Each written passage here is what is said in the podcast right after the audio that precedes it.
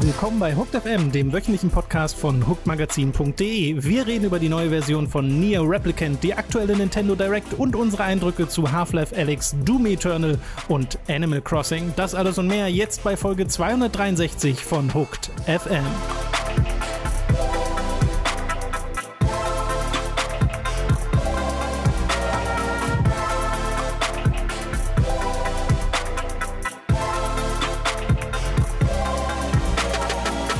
Wir begrüßen euch bei einer weiteren Folge von Hooked FM. Ich bin Tom, mir zugeschaltet ist der Robin. Guten Tag. Und wir haben eine sehr ungewöhnliche Podcast-Situation mal wieder, denn nicht nur sitzen wir nicht nebeneinander, sondern sind übers Internet verbunden wegen der ganzen Corona-Situation, sondern auch nochmal anders als zuvor, denn wir beim Versuch über Discord, über Steam Voice Chat, über Skype aufzunehmen, stellten wir heute fest, dass nichts davon funktioniert. Mhm. Also es funktioniert insofern, dass man, wenn man sich privat unterhalten würde, mit ein bisschen Frustration sich einigermaßen verstehen würde, aber in einem Podcast-Rahmen ist das irgendwie nicht so geil, wenn dann alle 10 Minuten man, was?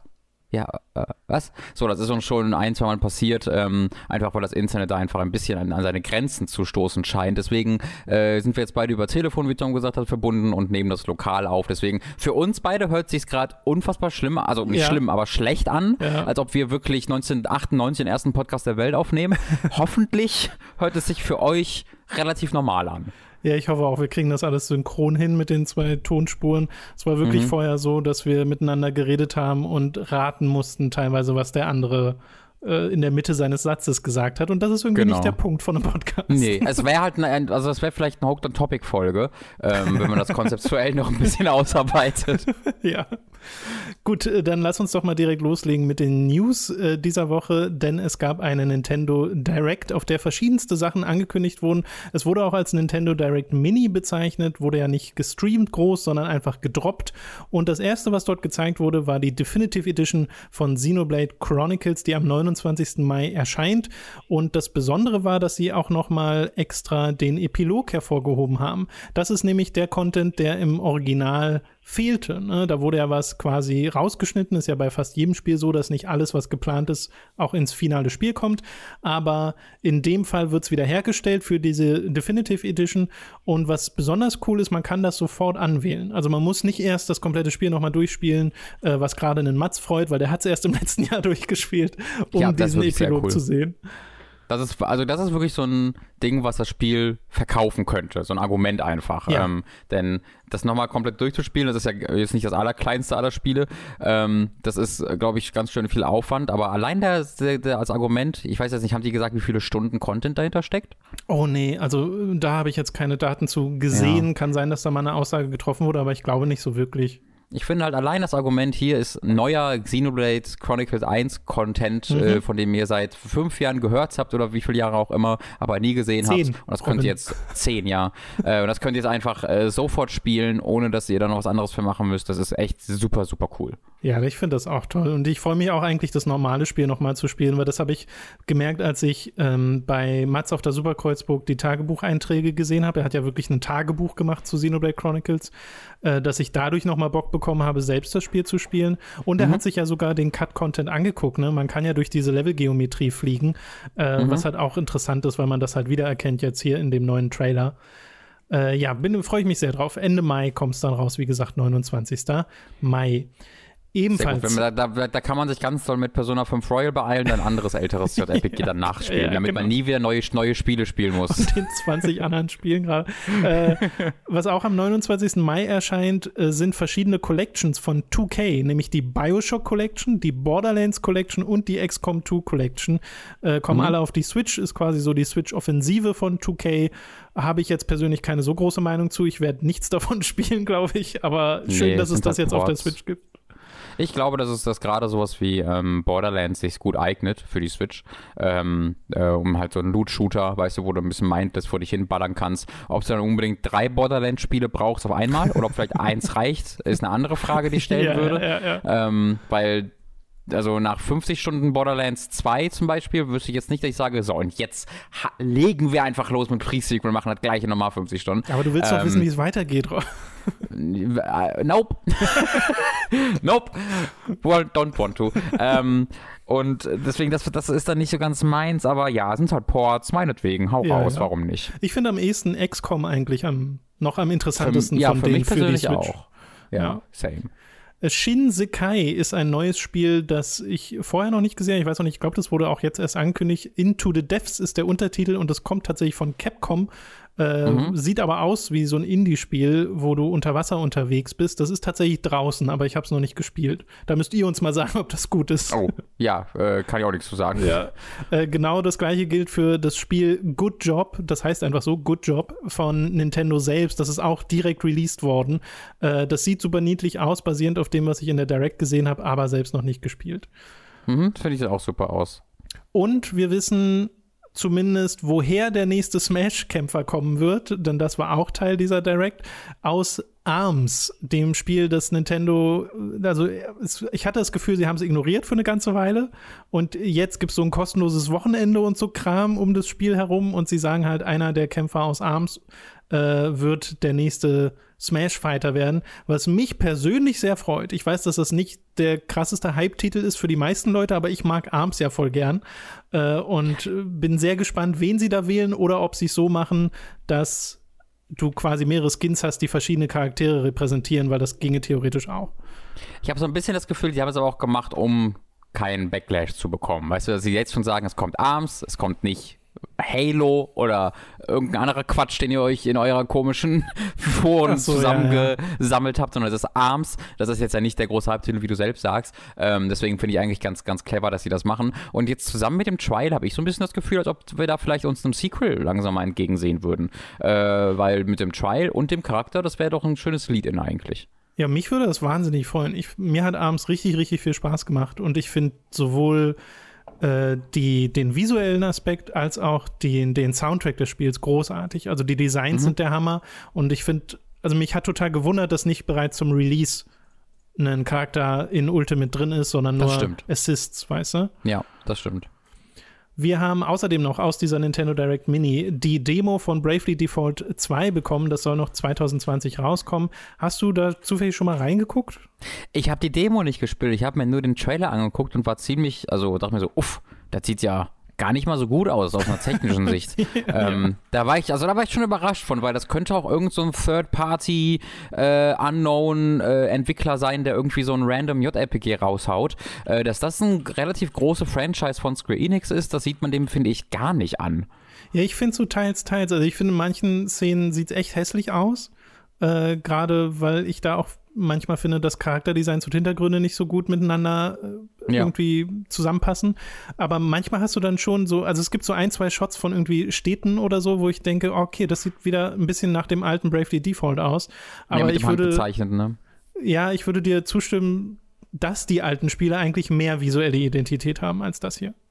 Schon, ja, auch weil halt die Charaktere noch stilisiert. Also die Sache ist, es ist halt jetzt so zwischen allen Stühlen. Es ist immer noch stilisiert und so sehr, also sieht immer noch wie ein Handheld-Game aus, was so ein bisschen hochgezogen wurde. Einerseits, aber andererseits hat es dann etwas von dem Stil, den man jetzt mögen konnte oder nicht, von Bravely Default verloren. Ich hätte auch gedacht, okay, entweder ihr geht voll in das Gleiche rein, was Bravely Default 1 gemacht hat und 2, was es schon gibt, Square Enix, oder ein Roman ist was ganz anderes. oder ihr nehmt euch das halt und zu sagen, so, Bravely Default ist jetzt ein neues, großes Final Fantasy-Franchise von uns. Aber das ist irgendwie nichts von beidem, weder Fisch noch Fleisch. Und auch ich als großer Fan des ersten Teils von Bravely Default bleibt da so zurück und denke mir, ja, da habe ich jetzt, also das muss ich jetzt, glaube ich, nicht spielen, das kenne ich ja schon. Ja, das, was ich gelesen habe von Leuten, die in die Demo schon reingespielt haben, klang aber positiv, also rein aus spielmechanischer Sicht. Also ich glaube auch, dass es spielmechanisch super wird. Das ist ja bei Bravely Default, finde ich, auch die große Stärke, dass es einfach eines der cooleren Kampfsysteme in einem JRPG hat. Mhm. Genau. Ansonsten, was gab's noch? Wir hatten noch Clubhouse Games, Robin. Der größte Titel, weil das nämlich 51 Spiele sind in einem. Wahnsinn. Ne? Sowas Wahnsinn. Wie 51 Spiele, Tom. Sowas wie Mühle oder so. Die haben, also der Typ hat wirklich 51 Spiele aufgelistet in diesem Stream. Ich konnte das nicht glauben. Ich dachte mir so, jetzt gleich hört er auf. Und dann war er irgendwie bei 30 angekommen und dachte mir so, Ich fand das aber super, weil er wurde ja immer schneller. Es war auch ein guter Gag, aber das wird niemand außer Nintendo machen. Also ich fand das auch schon gut, aber es war auch crazy. Ja, ich glaube auch, dass sowas tatsächlich Spaß machen kann, weil das ist halt so dieses, naja, du hast gerade nix und hast aber mehrere Freunde im Haus und machst dann das. Wobei es auf der Switch eigentlich auch Alternativen gibt, zum Beispiel Mario Party. Aber wer weiß, ich hatte irgendwie das Gefühl, das Internet war dem ganz, ganz positiv gegenübergestellt. Mhm. Kommt am 5. Juni. Was auch noch angekündigt wurde, Star Wars Jedi Academy. Wir wussten ja, dass es kommt. Jetzt hat es einen Release, nämlich es ist draußen. Und es hat auch den Multiplayer jetzt mit drin. Den hatte ja Jedi Knight 2 nicht. Also Jedi Outcaster gab es den ja nicht. Mhm. Hier ist der jetzt drin. Meine Lieblingsstory um diesen Release von Jedi Academy ist die, dass es wohl möglich, ich weiß nicht, ob es war oder immer noch ist, Crossplay zu haben mit der Switch-Version. Also weil sich nämlich auf dem PC durch irgendwie IP-Umstellung oder sowas Leute vom PC mit der Switch verbinden konnten und in die Spiele der Switch-Spieler reinkommen. Das ist ja amazing. Und die haben die dann komplett kaputt gemacht, weil du ja auf dem PC viel präziser bist. Ja, das klingt hervorragend und das wäre fucking crazy, wenn man denken würde, dass das so unterschiedlich ist. Also ich als jemand, der gar keine Ahnung von der Architektur und Hardware im Hintergrund hat, das hört sich an, wo ich sagen würde, das ist bestimmt unmöglich. Ja, ich weiß auch nicht. Es war wohl so ein Twitch-Streamer, der das auch gemacht hat, deswegen gab es da wohl auch Bildmaterial von, das ich selbst noch nicht gesehen habe, aber ich hoffe, das war jetzt kein Hoax, den ich hier weiter verbreite. Ich glaube, das war wirklich so. Was sie noch angekündigt haben, ist, dass Episode 1 Racer erscheinen wird auf der Switch, dass sie das porten noch, aber ohne Datum. Und lustigerweise, das Logo sagt nur Star Wars Racer. Ich weiß nicht, ob das immer so war, aber das stand das heißt einfach nur im Amerikanischen, glaube ich, so. Ah, okay. Weil der Typ hat immer noch Star Wars Episode 1 Racer gesagt. Da stand Star Wars Racer, aber er hat Star Wars Episode 1 Racer gesagt. Das fand ich sehr weird. Ja, das müsste, also zumindest glaube ich, dass es so war, dass das nur je nach Region ein bisschen anders hieß. Mhm. Das, I don't know. Ich check's gerade mal, weil ich kenne es hierzulande auch nur als Star Wars Episode 1 Racer. Mhm. Heißt es im Englischen auch. Ja. Ich glaube, dann lassen sie das Episode einfach so weg. Ja, würde ja Sinn ergeben, aber dann, er hat es immer noch gesagt. Es ist ein großes Mysterium, das wir dann hoffentlich bald aufklären können. Genau, klärt uns mal auf, Chat. Sagt mal Bescheid. Was haben wir noch? Wir haben das Panzer Dragoon Remake, das ist auch jetzt einfach draußen. Das ist insane. Das ist halt draußen jetzt schon seit ein paar Tagen. Ich habe es immer noch nicht gespielt. Ich fucking liebe Panzer Dragoon Orta. Ich habe so Bock auf dieses Remake. Aber ja, dadurch, dass es einfach in dieser Zeit jetzt released wurde, wo so kleine Dinge wie Doom und Half-Life und Final Fantasy, hast du nicht gesehen, rauskommen, habe ich dafür echt keine Zeit gefunden bisher. Ja, bei mir ist das Ding, ich will es gar nicht auf der Switch spielen. Ich will das dann spielen auf dem PC oder der PlayStation oder so. Ja, das stimmt, es sieht halt grafisch ja nicht besonders aus. Nee. Also ich weiß nicht, ob das wirklich viel gewinnt dadurch. Es hat ja auch keine guten Reviews bekommen, sollte man auch dazu sagen, die Partys mit bisher bekommen hat. Aber es ist halt Panzer Dragoon und I want to play it. I want to see it and I want to experience it. Aber ich glaube, also die Entwickler sammeln da tatsächlich schon kräftig Feedback von der Release-Version und ich glaube, man tut sich fast einen Gefallen, wenn man noch ein bisschen wartet. Schon, ja, es wird ja also... Es wurde ja auch auf Steam, ist das ja schon gelistet und ist als Winter angegeben, aber sie haben bereits geklärt, laut meiner Recherche zumindest, dass sie damit Winter dieses Jahres meinen, also diesen Winter, den wir jetzt gerade noch befinden. Der das ist heißt aber schon auch vorbei. Ist der schon offiziell vorbei? Seit 9 Tagen, ja. Dann kommt es vielleicht doch. Andererseits, es hat heute geschneit in Berlin, also wie vorbei ist der Winter. Wie? Ja. Also, Lucy und ich haben schon mal geredet, ganze Familiengruppen bei WhatsApp bestanden für eine halbe Stunde nur aus Schneevideos, die sich umhergeschickt haben. Bei mir war es so, ganz kurze Geschichte da, mein Bruder hat ein Schneevideo geschickt und mein Vater hat dann erstmal eine 40-sekündige Sprachnachricht geantwortet, weil sie den Schnee nicht erkennen konnten und sich gefragt haben, was sie da sehen. Und dann hat mein Bruder nur geantwortet, Augen auf, worin dann eine weitere Sprachnachricht kam, wo darüber diskutiert wurde, ob es vielleicht Schnee sein könnte, aber das war eine unglaubliche Odyssee. Das nur nebenbei. Klingt sehr gut. Ja, bei mir war es so, dass Dani mir als sie nach Hause gekommen ist, geschrieben hat, es schneit und da habe ich halt rausgeguckt und gesagt, nee, tut's nicht. Und dann eine Minute später hat es halt wirklich richtig angefangen zu schneien. Ja. Ich habe mal geguckt, bei Steam steht immer noch This Winter und das stand da halt, als es Ende letzten Jahres da reinkam. Deswegen soll es, glaube ich, also entweder es gab einen neuen Exclusivity-Deal mit Nintendo, wo es dann irgendwie verschoben wurde, oder es kommt jetzt wirklich ganz bald doch noch. Es ist unclear. Hm.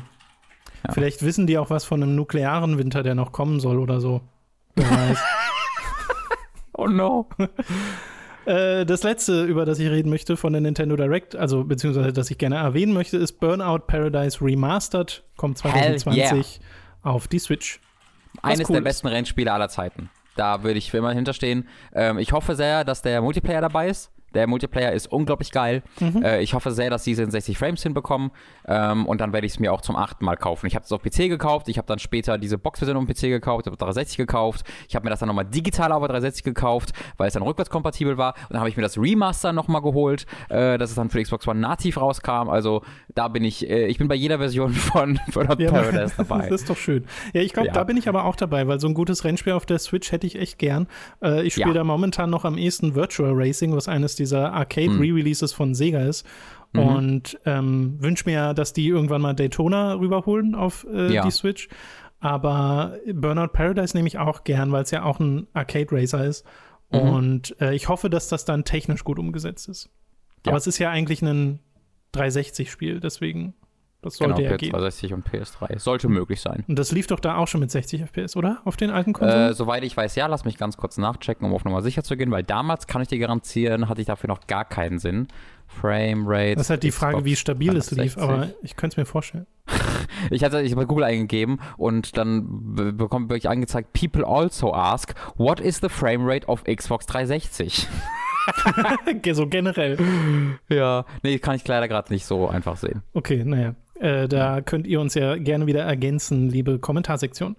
Das soll es gewesen sein zur Nintendo Direct Mini. Fand ich ganz witzig, dass die jetzt halt natürlich auch aufgrund der ganzen aktuellen Corona-Situation da umplanen mussten scheinbar und das jetzt so veröffentlicht haben. War aber ganz witzig in dem Moment, in dem sie veröffentlicht wurde, weil da sind irgendwie 3 News auf einmal passiert. Da gab es diese Nintendo Direct, wo diverse Ankündigungen drin waren und gleichzeitig auch die nächste News, die wir besprechen, nämlich, dass Epic Games Publishing existiert und dass Epic Games wirklich komplette Multiplattform-Spiele von 3 speziellen Entwicklern vollständig finanzieren wird. Die Entwickler behalten vollständig die Rechte an ihren IPs und es ist ein 50-50-Split mit den Profiten der Spiele. Und diese 3 Entwickler sind Remedy Entertainment, Playdead, also die Entwickler von Limbo und Inside, und Gen Design, und das sind die Entwickler von The Last Guardian zuletzt, beziehungsweise halt das ganze ehemalige Team ICO. Oder ob es das ganze Team ist, weiß ich gar nicht. Aber auf jeden Fall sind es halt, es ist Fumito Ueda und Team. Genau. Ja, holy shit, Alter. Das ist super krass. Das würde ich mal sagen, ist money well spent. Aha, aber hallo. Und das ist halt jetzt, also ja, nee, du bist noch nicht fertig, Entschuldigung. Nee, ich wollte nur noch zusätzlich sagen, Remedy haben kurz bevor dieser Deal veröffentlicht wurde gesagt, sie haben einen Multiplattform-Deal abgeschlossen über 2 Spiele, ein AAA-Projekt und ein kleineres Projekt, das aber beides in der gleichen Franchise stattfindet. Ja, und sie sagten ja, dass sie irgendwie die IP behalten, die sie da machen. Deswegen klingt es so, als ob es dann auch nicht Alan Wake ist. Weil es klang so, als ob es eine neue IP wäre. Aber ich weiß, also es ist nicht sicher. Es könnte immer noch Alan Wake sein. Es ist ja sehr unklar, was da jetzt genau die IP Na, aber die Alan Wake IP ist doch bei ihnen wieder, oder nicht? Ich glaube auch, ja. Ich glaube schon. Ich glaube halt, dass sie vielleicht Microsoft noch irgendwie an den alten Teilen irgendein Veröffentlichungsding hat auf der Konsole. Das weiß ich aber einfach nicht. Ich glaube, also es klang in der Formulierung für mich so, als ob es eine neue IP wäre. Ach so. Aber das kann natürlich auch absichtlich so geschrieben worden sein, um uns dann zu überraschen, positiv. Ja, ich hätte gerade gedacht, dass es dann Alan Wake ist oder halt wieder so ein Hintertür-Alan Wake, weißt du? Einfach, ja, bin ich auch bei. Genau, dass es wieder mit Control dann auch verbunden wird, weil das so ein Multiverse ist und da gibt es dann Alan Wake-Verbindungen und weiß nicht, fände ich auch super interessant. Ja, finde ich großartig. Remedy war nach Quantum Break wirklich, wo man sich gedacht hat, okay, was passiert da jetzt mit? Wie lange, also können die noch so weitermachen auf diese Art? Und dann kommt das halt als nächstes, diese News, dass erst Control offensichtlich ein großer Erfolg war. Game of the Year Awards gewinnt, unter anderem vom renommierten deutschen Videospielmagazin Hooked ja auch, von einem der Redakteure.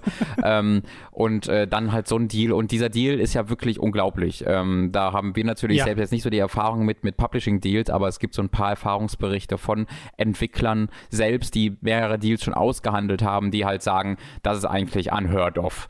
Dafür würden Leute ihre Großmutter verkaufen, um solche Deals zu bekommen. Dass sie halt sowohl 50-50 Split machen, dann aber auch die komplette Entwicklung bezahlt bekommen und das ist halt der Knackpunkt, dann auch noch die Rechte an der IP behalten. Das ist fast unheard of. Also da muss man wirklich sagen, das Fortnite Money wird wirklich gut rausbezahlt von Epic an dieser Stelle. Ja, ich finde das auch super, halt so extrem entwicklerfreundliche Publishing-Deals zu machen und dann auch mit 3 so Top-Entwicklern, weil wir haben jetzt über Remedy geredet, aber freaking Gen Design, Fumito Uedas nächstes Projekt zu finanzieren und dann auch noch das von den Playdead-Leuten, die ja auch aktiv gerade nach neuen Mitarbeitern suchen. Also ja immer gerne. Also unglaublich cool. Und da können wir die nächsten 2-3 Jahre uns auch wirklich richtig spektakuläre Sachen freuen. Ja, also das denke ich auch, Gut, wir haben noch eine große News, natürlich. Ich habe danach noch eine nachzuschieben, die heute kam, aber da kommen wir dann zu, nur als Ankündigung. Ja, sure. Habe ich gerade gesehen. Okay. Wir reden natürlich über NieR Replicant Version 1.22474487139. Das ist laut Squeenix, laut Yosuke Saito und Co.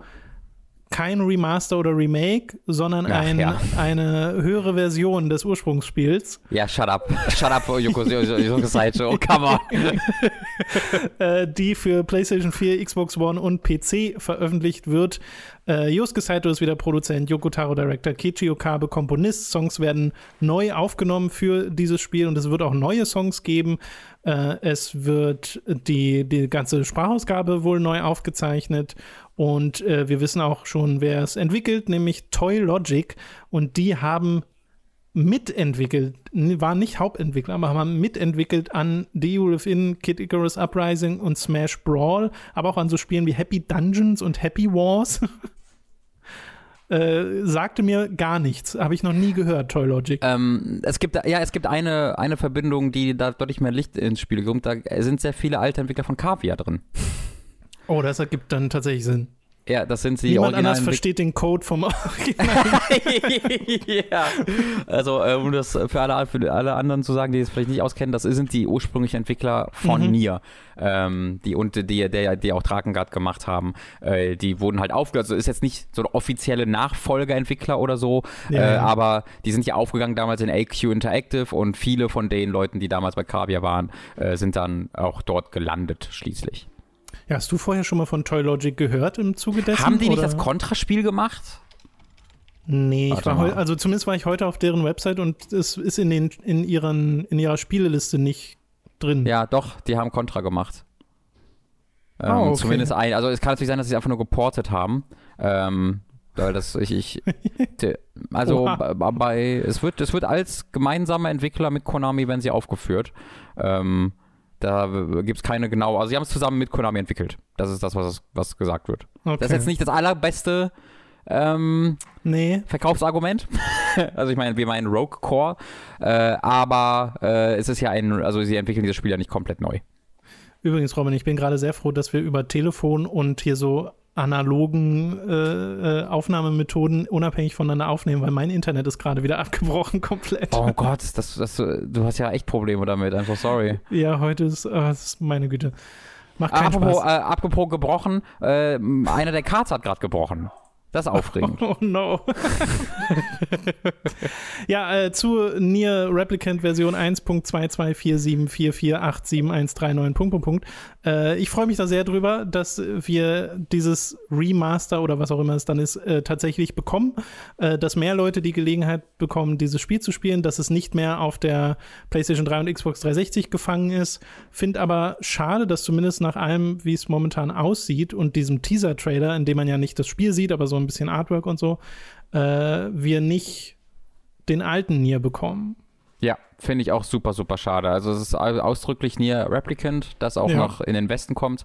Ich bin da auch der Meinung, dass Old NieR, den wir bekommen haben, der NieR, der interessantere Charakter ist, einfach weil er Abwechslung, weil er was anderes ist. Er ist halt kein Pretty Bro, kein typischer JRPG-Held, sondern ein sehr anderer Held, als man sie sonst in gerade japanischen Rollenspielen sieht, der vor allen Dingen auch eine unglaublich tolle Stimme hat, ein unglaublich tolles Voice-Acting, und dass das dann leider verloren gehen wird, finde ich sehr, sehr, sehr, sehr schade. Es wurde ja für die japanischen Release auch neues Voice-Acting angekündigt. Ich hoffe sehr, dass das von Westen nicht gilt, denn NieR ist eines der am besten eingesprochenen und übersetzten japanischen Rollenspiele meiner Meinung nach aller Zeiten. Ich hoffe sehr, das geht nicht verloren.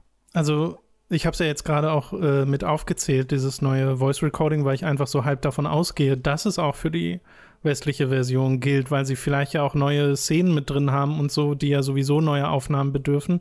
Mhm. Aber ich würde dann auch hoffen, dass es die alten Sprecher sind, weil das war ja gutes Casting, was da stattfand. Und also der neue Hauptcharakter muss ja neu eingesprochen werden. Ja klar, das ist dann natürlich okay. Aber also neue englische Sprecher würden bei mir dazu führen, dass ich es auf Japanisch spielen muss, weil das ist wirklich so. Ich kann niemals einen Grimoire Wise hören, der nicht von Lee Mob reingesprochen wird. Ja, das stimmt. Das könnte ich mir auch gar nicht vorstellen. Das wäre insane. Oder eine Kaine, die nicht mehr von, jetzt habe ich den Namen vergessen, in der Sekunde, wo ich sagen wollte. Weißt du es noch? Laura Bailey. Laura Bailey. Die nicht von Laura Bailey eingesprochen wird. Das wäre für mich ganz, ganz, ganz, ganz, ganz, ganz weird. Da verbinde ich so viele Emotionen mit. Das ist so, sind diese Charaktere für mich. Das finde ich sehr, sehr schade. Und ich finde es halt auch jetzt schon schade, dass halt, wie du sagtest, halt Daddy NieR so ein bisschen einfach aus dem Kanon damit dann ja gelöscht wird. Ne? Der wird der breiten Öffentlichkeit, die ja sehr sicher jetzt durch NieR Replicant erst zu NieR finden wird, dann völlig unbekannt sein, was ich sehr schade finde. Ja, es sei denn, sie bauen ihn irgendwie doch noch ein, auf irgendeine Art und Weise. Ja, das glaube ich halt, also ich glaube halt, dann hätten sie es einfach NieR genannt und nicht ausdrücklich NieR Replicant. Das kann gut sein, aber es gab ja in Japan nur den, oder? Nee, das war anders. Also in Japan war die 360-Version war es. Genau. Ne? Ja, genau. In Japan sind NieR Replicant und NieR Gestalt erschienen, für alle, die es auch nicht wussten. 360-Version war Gestalt mit Old NieR, PS3-Version war Replicant mit Bro NieR, und in Westen kam dann nur ein NieR, was ohne Untertitel released wurde, und das war dann die 360-Version, das war dann quasi Gestalt, was halt jetzt auch zu sehr viel Verwirrung sorgt. Also ich hatte so zwei Antworten auch auf Twitter gesehen und generell auch in Foren so ein bisschen Konfusion gesehen, die meinten, was ist denn NieR Replicant? Also die halt gar nicht wussten, warum auch, weil sie NieR nie gespielt haben, dass das diese andere Version hat, die jetzt glauben, das ist irgendwie ein neues Spiel oder ein Remaster von irgendeinem anderen Titel, und dass das, die wissen gar nicht, dass das der erste Teil ist, weil sie einfach den Untertitel Replicant nicht kennen. Ja, es ist weird. Ich finde halt irgendwie, dass in Japan nur die 360-Version Gestalt war, ist schon fast gleichbedeutend mit, es gab nur Replicant. Ja, absolut, absolut. Aber ja, schade wäre es, wenn das wirklich verloren geht.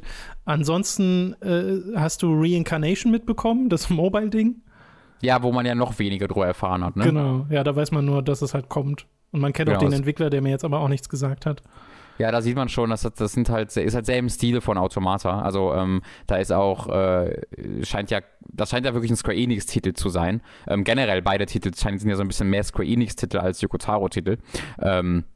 Deswegen bin ich jetzt auch erstmal, sure. Aber was ich auch hoffe, ich will halt, wenn wir ein neues NieR bekommen, nicht, oder ich will es nicht, also ich würde es natürlich akzeptieren, weil es cool wäre, immer noch, aber ich hoffe, dass es nicht einfach nur NieR Automata 2 ist, weißt du, in dieser gleichen Welt mit den gleichen Charakteren, direkte Fortsetzung, sondern so, dass sie sich wieder was sehr Neues trauen. Das ist so meine Hoffnung. Das wäre auf jeden Fall das Coolste. Genau, okay.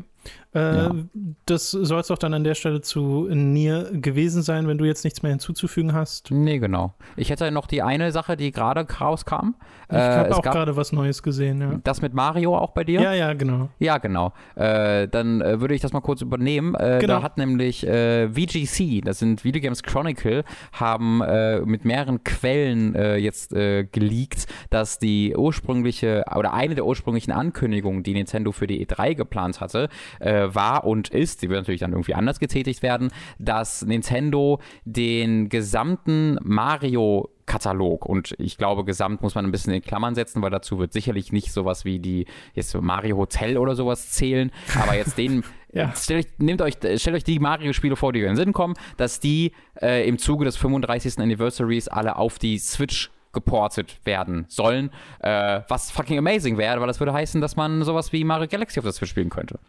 Ja, das wäre wirklich, also ich habe das auch gerade so nebenher mitgelesen und dachte nur so, excuse me, ja bitte, weil ja. Mario Galaxy, wie du schon sagst, beide Teile, Mario 3D World, was immer noch auf der Wii U gefangen ist. Stimmt, ja, da hab ich so Bock drauf, das mal zu spielen, so richtig. Aber auch zum ersten Mal einen Port zu haben von Mario Sunshine, das immer noch auf dem GameCube gefangen ist, finde ich auch cool, auch wenn Sunshine nicht bei allen das beliebteste Spiel ist und bei mir auch nicht, aber trotzdem fände ich es cool, das auf der Switch spielen zu können, plus noch die 2D-Spiele, also das wäre der Hammer. Ja, absolut, absolut. Also da hätte ich sehr, sehr, sehr, sehr Bock drauf. Ich habe ja Galaxy 2 nie richtig gespielt. Also Galaxy 1 habe ich durchgespielt, Galaxy 2 habe ich auf dem Emulator mal für so ein, zwei Stündchen gespielt, mehr nicht. Da hätte ich Bock drauf, das mal wirklich durchzuziehen. Genau, ja. Das ist super. Das ist eine schön, dass wir die jetzt irgendwie hier noch mit reinbekommen haben, die News. Aber ansonsten gab es dazu noch keine Release-Daten, oder? Habe ich jetzt zumindest nicht. Nee, also halt gesehen. Dieses Jahr, weil dieses Jahr der Geburtstag ist. Genau. Aber ansonsten nicht viel, nein. Ja, weil mich würde dann wundern, wie genau das gestaffelt wird, weißt du? Ist das dann einfach eine große Collection, die veröffentlicht wird? Ich bin mir sicher, sehr weird, Tom. Es wird sehr, sehr weird werden, da können wir auch ganz sicher sein. Es wird irgendeine eigene App geben, du musst online unterschrieben haben und dann bekommst du einmal im Monat ein halbes Spiel oder so. Mal gucken. Wenn du nachweisen kannst, dass du schon damals auf dem NES Mario gespielt hast, dann darfst du auch das Mario spielen, wenn nicht, dann nicht. Ja, du musst eine Switch zu Nintendo schicken, die installieren dir das dann und schicken es dir zurück. Genau. Kriegst auch so einen Stempel drauf. Okay, ich habe noch zwei kleinere Sachen. Einmal, dass ein US-Sprecher von Konami gesagt hat, die ganzen Silent Hill-Gerüchte vom letzten oder vorletzten Mal sind alle Quatsch. Dass es nichts gibt bei Konami, was stattfindet, was sehr, sehr schade wäre. So ein Sprecher, der kommt, Entschuldigung, wir machen nichts. Bei uns findet nichts statt. Ja, I need to be very clear. Warum we hat have Konami nothing. Diesen Sprecher überhaupt noch? Ja, we've got nothing, guys. Please, stop calling my private number. Und das Zweite ist, das ist super random, aber ich fand es irgendwie so gut, dass ich es hier mal erwähnen wollte. Sega haben ja irgendwie den 60. Geburtstag oder sowas. Die gibt es ja auch schon voll lange. Und Segata Sanshiro war ein Maskottchen für lange Zeit, für den Sega Saturn und ein richtiges Kult-Icon geworden, gerade in Japan, aber teilweise eben ist er auch im Westen bekannt. In unseren Folgen von Wir gucken verrückte Spielewerbung ist er mehrfach vorgekommen, weil die Werbung einfach so krass ist, selbst wenn man die Sprache nicht versteht. Und jetzt hat Sega zu diesem Geburtstag ein neues Maskottchen, nämlich Sega Shiro, was so ein junger Dude ist, der so eine Aura um sich rum hat und die Werbung mit dem ist auch voll weird, aber der boxt Leute nicht, so wie Segata Sanshiro. Und das ist tatsächlich der Sohn von Segata Sanshiro, aber awesome. Halt auch in echt, also das ist wirklich der Sohn vom Schauspieler Hiroshi Fujioka. Und das finde ich einfach nur verrückt. Ja, das ist super lustig. I like that a lot. Ja, das ist eine meiner Lieblingsgeschichten, die ich in der letzten Woche gelesen habe über so Videospielmarketing, weil das ist irgendwie süß. Auf jeden Fall. Und das wollte ich hier noch einbringen. Und ja, das soll es doch dann gewesen sein mit den News für diese Woche. Zeit für eine kleine Werbepause. Über audible.de/hook könnt ihr ein kostenloses Probeabo beim Hörbuchdienst Audible abschließen und erhaltet folglich das erste Hörbuch eurer Wahl umsonst, das ihr auch über diesen kostenlosen Probemonat hinaus behalten könnt. Also audible.de/hook für das kostenlose Probeabo. Außerdem sei an dieser Stelle unser Shop bei getshirts.de empfohlen. Da könnt ihr euch Shirts, Pullover, Tassen, Mauspads und mehr mit Hooked und Time to 3 Motiven holen. Den Link findet ihr in der Beschreibung und auf unserer Website. Schließlich gibt es dann noch unseren Amazon-Affiliate-Link, über den ihr Spiele, Filme, Serien oder was ihr sonst eben gerade noch so braucht, bestellen könnt und auch den findet ihr in der Beschreibung. Wir kommen zu den Spielen, die wir in der letzten Woche gespielt haben, beziehungsweise davor noch ganz kurz in unserer Pause habe ich gerade ein Update gesehen zu der Mario News, Robin, nämlich, dass auch ein neues Paper Mario kommen wird. Ah ja, stimmt. Ah, fuck, das habe ich sogar mitgelesen, habe einfach wieder vergessen. Genau, das wurde auch confirmed von Eurogamer gerade nochmal doppelt, weil die dann eigene Quellen haben, also ja, vielleicht, krass. Also Kann man sich drauf freuen, muss man aber nicht, angemessen davon, wie die letzten Paper Marios ankamen. Also die Paper Mario Fans sind ja nicht gerade glücklich mit dem Weg, den diese Serie eingenommen hat. Kann ich jetzt nicht selbst bestätigen, aber ich lese es davon. Ja, so wie ich das mitbekommen habe, lag das teilweise auch an der Mario und Luigi Reihe, weil die halt die RPG-Seite so krass übernommen hat. Die gibt's ja jetzt nicht mehr. Aber die gibt's ja nicht mehr, genau. Deswegen ist das Paper Mario jetzt vielleicht wieder. Hoffentlich. Ja, mal gucken. Gut, das noch dazu. Jetzt können wir zu den Spielen kommen, die wir in der letzten Woche gespielt haben. Angefangen mit, würde ich gleich sagen, Half-Life Alyx. Robin und ich, wir haben ein neues Half-Life gespielt, was an und für sich schon mal sich komisch anfühlt.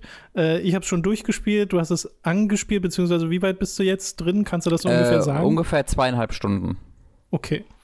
Und da würden wir jetzt auch mal so vor allem über deinen Ersteindruck reden und über meinen allgemeinen Eindruck und dann an späterer Stelle vielleicht noch mal ausführlicher werden und sicherlich an einer Stelle auch mal über Spoiler reden. Aber das ist jetzt natürlich noch ein bisschen schwer möglich, wenn du es noch nicht durchgespielt hast.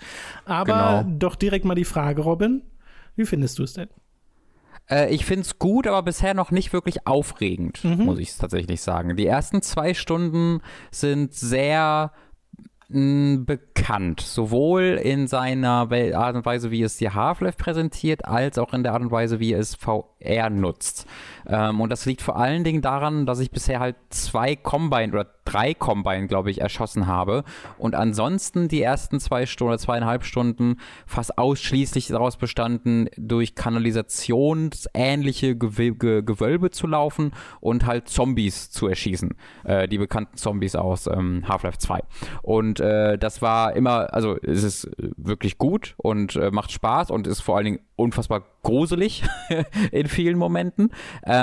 Aber es war jetzt noch nicht so, dass ich irgendwie groß vom Hocker gefallen wäre oder dass es mir jetzt groß die Kinnlade gegen den Boden geschickt hätte, sondern jetzt gerade ist es so ziemlich das, was ich gedacht hätte, was es wäre, wenn mir jemand sagen würde, es kommt ein Half-Life VR mit ein paar Abstrichen, weil ich momentan halt wirklich ich habe momentan 2 große Kritikpunkte, da kann ich gleich nochmal zu hinkommen. Deswegen ist es gerade noch ein bisschen weniger als das, was ich mir im besten Fall erhofft habe. Ja, ich glaube, das wird sich noch ändern. Basierend auf dem, glaube ich auch. Also ich habe ja auch ein bisschen was gelesen, ja. Ja, aber an und für sich hast du recht. Also das Pacing vom Spiel ist am Anfang eher langsam. Ich mochte das tatsächlich sehr gern, dass es sich so Zeit nimmt, weil für mich das auch so eine Akklimatisierungsphase war, nochmal für VR und vor allem für eine freie Analogsteuerung, die ich hier zum ersten Mal benutzt habe, weil ich sie benutzen konnte. Wenn ich das bei PlayStation VR-Titeln gemacht habe, dann ist mir da immer ein bisschen mulmig geworden und auch relativ schnell. Kannst du kurz erklären, was das ist für alle Leute, die sich nicht auskennen? Genau, das ist im Wesentlichen, wenn man in einem VR-Spiel, in dem man ja meistens sehr oft in der Ego-Perspektive ist, wenn man sich da mit dem Analogstick bewegt, wie in einem normalen Shooter, statt zu teleportieren, was ja auch eine Option ist. Und wenn ich das mache, dann ist dieses Ding, dass ich mich bewege, obwohl ich mich physisch nicht bewege, sorgt dann halt dafür, dass ich jetzt nicht direkt Motion Sickness kriege, aber mir wird schon komisch und bei mir sind es dann eher Kopfschmerzen, die daraus entstehen und so kann ich halt nicht spielen und so ging es mir bei PlayStation VR Spielen. Es sei denn, ich sitze irgendwo drin, also in einem Flugzeug oder so, dann geht's. Ja.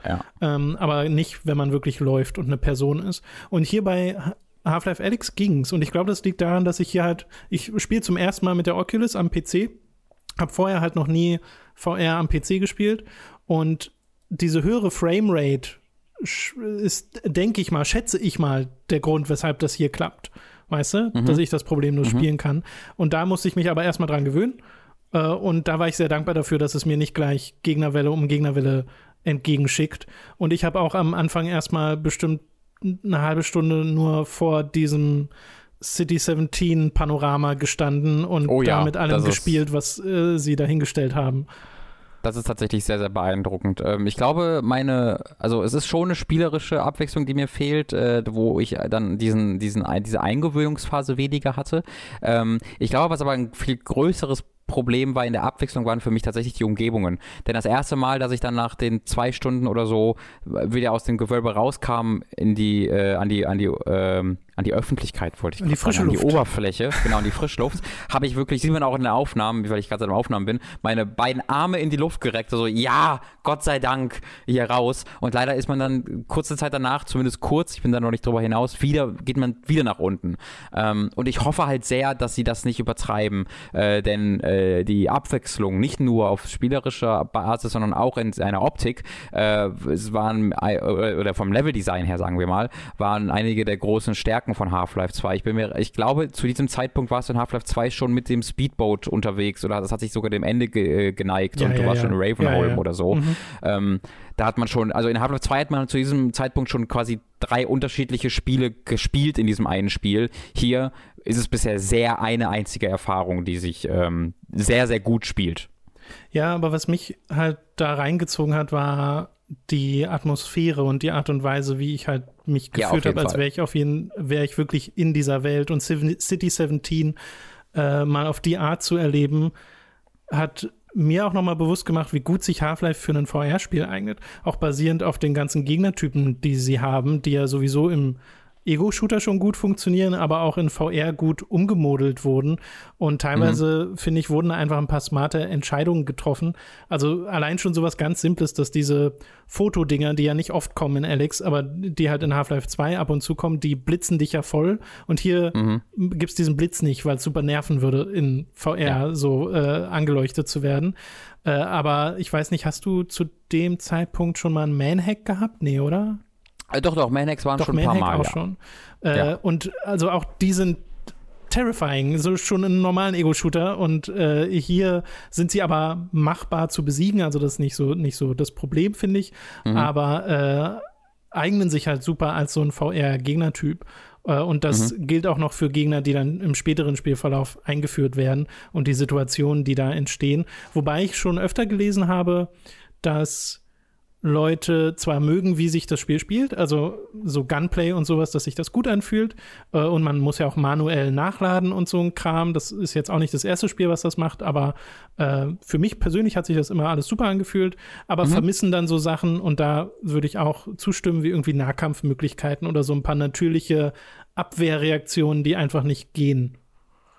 Also das stimmt auf jeden Fall. Ich bin aber tatsächlich nicht unglücklich drüber, dass das fehlt, weil zunächst einmal würde man sehr oft, also ich kenne halt aus VR-Spielen, du kriegst Melee-Combat, ist sehr, sehr schwierig gut hinzubekommen, weil dir einfach das Feedback fehlt und du nicht merkst, wenn du irgendwo hängen bleibst. Und das ist immer eigentlich weird. Und es gibt Spiele, die das dann hinbekommen. Das ist, aber selbst wenn es sehr gutes Melee-Combat ist das oftmals nicht so gut wie sehr gutes Fernkampf, wie ich finde. Es gibt auch ein interessantes Interview, wo sie darüber reden, wie es halt war, warum es keine Crowbar gibt, und da erzählen sie das auch, dass sie irgendwie ein Jahr der Entwicklungszeit damit verschwendet haben, zu versuchen, eine Crowbar reinzubekommen, was dann einfach, wo sie irgendwann aufgeben mussten, weil das nie zufriedenstellend war. Ja. Und das verstehe ich dann tatsächlich auch. Also ich verstehe, dass man dauertraurig ist, aber ich glaube, es ist die beste Entscheidung fürs Spiel, dass das nicht drin ist. Ja, also es ist auch drumherum designt. Also du hast jetzt nicht das Gefühl, dass dir alle Gegnertypen nah an die Pelle rücken und du deswegen damit nicht klarkommst oder so, sondern es fühlt sich auch an wie ein auf Shooter-Gameplay gebalancedes Spiel, und so hat es auch wunderbar funktioniert. Also ich hatte jetzt nie die Situation, dass mir irgendwie die Munition komplett ausgegangen ist oder so. Es hat sich gut balanciert angefühlt, über weite Strecken, wenn überhaupt, vielleicht ein bisschen zu einfach auf dem normalen Schwierigkeitsgrad, aber nicht wirklich. Also ich hatte jetzt nie das Bedürfnis, schwerer zu stellen. Und ich bin auch ab und zu gestorben. Ja, nee, dafür spiele ich das dann auch nicht. Ich auch nicht, eigentlich.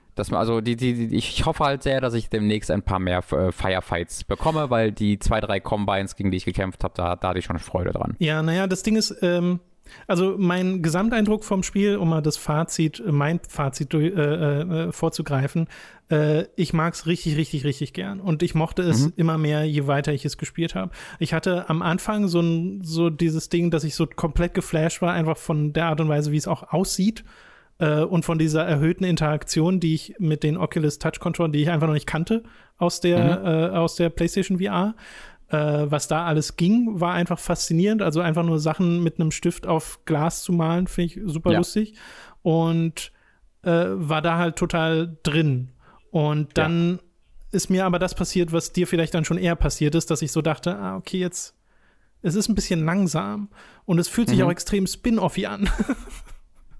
Dass ich so denke, das, was ich mache, ist so ein bisschen egal gerade, weil ich weiß ja schon, was passiert danach.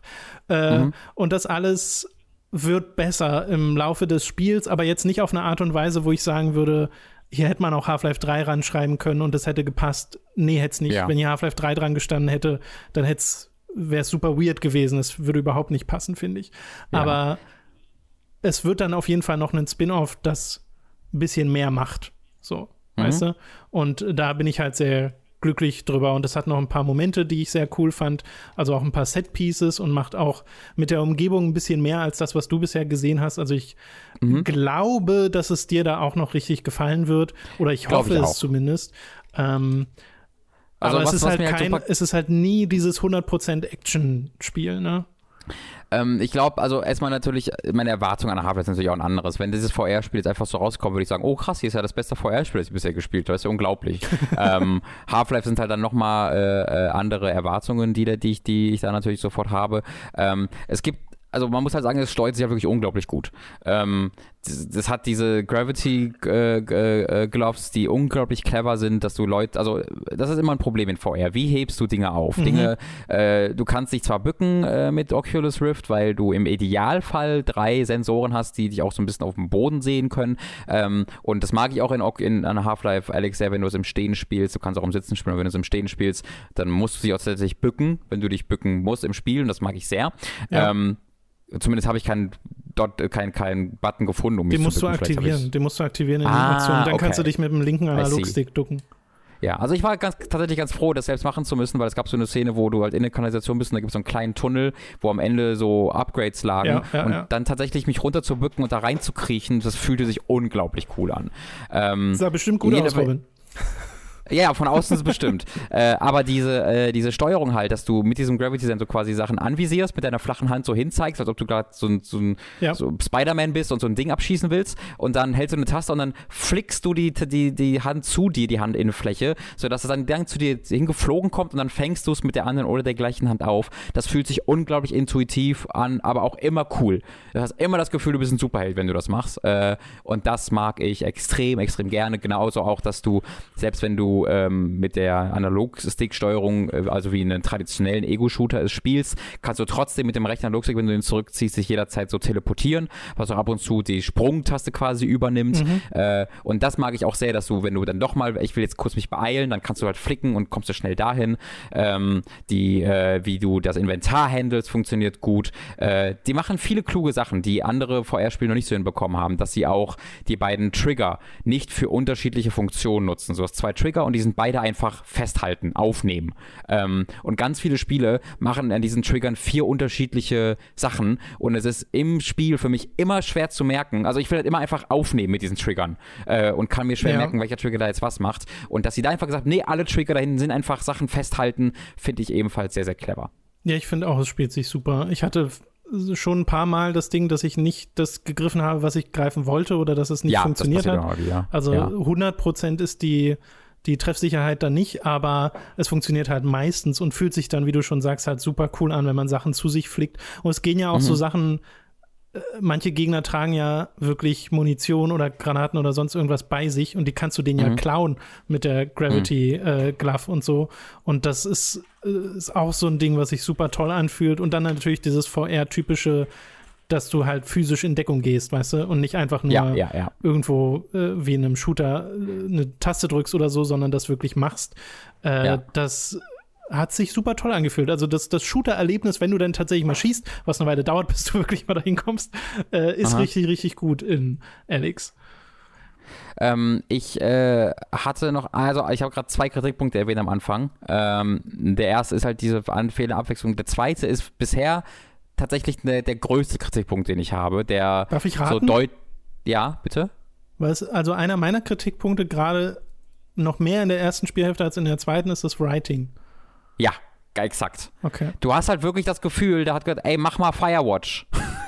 Ja. Das ist halt exakt das Writing von Firewatch, wo du als Alyx halt rumläufst und du hast halt ganze Zeit jemanden über Headset zugeschaltet, mit dem du redest. Und Alyx ist da in, ich will jetzt das Setup hier nicht spoilen, aber Alyx ist in einer wirklich krassen emotionalen Situation. Sie ist 19 Jahre alt zu diesem Zeitpunkt. Mhm. Es passieren sehr schlimme Dinge mit ihr und sie ist nicht unerfahren, aber jetzt auch nicht der hardbroiled Oberkämpfer und muss dann durch die krassesten Horrorareale, die infiziert sind mit dem ekelhaftesten Gedöns und Zombies sich durchkämpfen und die ganze Zeit bleibt sie total locker und macht selbst Witze und du hast halt so einen Typen in deinem Ohr, der keinen einzigen ernsten Satz von sich gibt, sondern die ganze Zeit halt nur so, diese Person, die wir suchen, geht's bestimmt gut. Es sei denn, sie wurde gefoltert, was ja auch passieren kann, aber es ist bestimmt nicht passiert. Es sei denn, es passiert. Haha, naja, egal, geht's bestimmt gut. Ja. Und das Writing ist nicht schlecht. Es ist nur das falsche Spiel für dieses Writing. Ich finde auch das den Ton einfach nicht richtig gewählt. Das ist viel zu jokey. Ja, der passt überhaupt nicht zu Half-Life generell, aber insbesondere passt es nicht zu dem, was du tust. Also immer wieder, wenn Alyx angefangen hat zu reden, denke ich mir, ey, wie kannst du gerade kein emotionales Wrack sein bei dem, was du jetzt gerade machen musst? Mhm. Und so locker darauf reagieren. Das stört mich richtig bisher. Das ist das Einzige, wo ich wirklich sage, das finde ich richtig kacke bisher. Ja, also ich finde nicht, dass es gar nicht passt, weil Alyx in Half-Life 2 auch ein bisschen jokey ist. Also so ein bisschen ist das drin im Charakter, aber ich würde dir voll zustimmen, dass, also erstmal, es ist zu viel, also es wird mir einfach generell ein bisschen zu viel gelabert über jede Kleinigkeit und es müsste halt einen Kontrast geben, einen stärkeren, weil selten werden sie mal ernst, aber die meiste Zeit ist es wirklich so dieses einfach nur halt diese lustigen Gespräche, Witze hin und her. Der eine macht einen Witz, der andere macht einen Witz. Und teilweise ja auch über emotional harte Sachen wird dann gewitzelt. Ja. Und du denkst dir so, naja, das passt jetzt nicht so richtig. Also da hätte ein bisschen mehr Ernsthaftigkeit dem gut getan. Und dann hätte, glaube ich, auch der Humor wieder viel besser funktioniert. Absolut, genau. Ich will ja auch gar nicht sagen, dass ich etwas dagegen habe, dass die Charaktere auch mal Witze machen. Das ist ja nur natürlich. Und wenn man die Prämisse sich nimmt, dass halt eine junge Frau, die das alles noch nicht kennt, dann halt vielleicht mit Humor zu überspielen versucht, wie es ihr gerade geht. Aber das Gefühl habe ich halt nicht. Also ich habe halt nicht das Gefühl, dass sie gerade eigentlich Angst hat und dann nur so tut, als ob sie Witze macht oder mit Russell, wie er heißt, irgendwie so locker daherredet, sondern ich habe das Gefühl, dass die einfach locker daherredet und es sie tatsächlich nicht so richtig krass tangiert, dass die gerade irgendeinen Alien-Schleim vor sich im Mund tropfend stehen hat. Und das finde ich ziemlich schade. Ja. Aber also wie gesagt, das ging mir gerade in der ersten Spielhälfte auch noch so. Also es ist jetzt nicht so, dass es dann sich krass verändert in der Art und Weise, wie die miteinander reden oder sowas. Aber es kommen halt neue Elemente dazu und dadurch rückt der Fokus ein bisschen auf andere Sachen. Und irgendwann ist es mir dann nicht mehr so stark aufgefallen, sag ich's mal so. Ja. Ich wüsste jetzt gar nicht, ob es wirklich de facto weniger wird. Oder ob ich mich dran gewöhnt habe oder sonst irgendwas. Aber wie gesagt, über Story würde ich dann erst so richtig reden wollen, wenn du auch durch bist. Ja, genau. Und das soll man mal sagen, also wir werden in irgendeiner Form noch was dazu machen, ob es in Videoform, Podcastform, aller Formen, ob wir einen Half-Life-Channel werden in Zukunft, das müssen wir selbst dann noch herausfinden und gucken, aber es wird auf jeden Fall noch was zu Half-Life Alyx kommen. Also ich hatte, nachdem ich das Spiel durch hatte, habe ich das Ende nochmal gespielt, dann habe ich das Spiel nochmal von vorne angefangen, die ersten Level nochmal gespielt und habe Dani das mal spielen lassen. Und sie hat dann auch nochmal die ersten Level gespielt, also auch so 2 Stunden oder sowas. Und das hat mir auch nochmal richtig viel Spaß gemacht, auch mal zu sehen, wie jemand anders das spielt und reagiert auf die einzelnen verschiedenen Dinge, die im Spiel halt passieren. Und gerade, du hast ja gerade auch erwähnt, ne, es ist ja teilweise wirklich gruselig.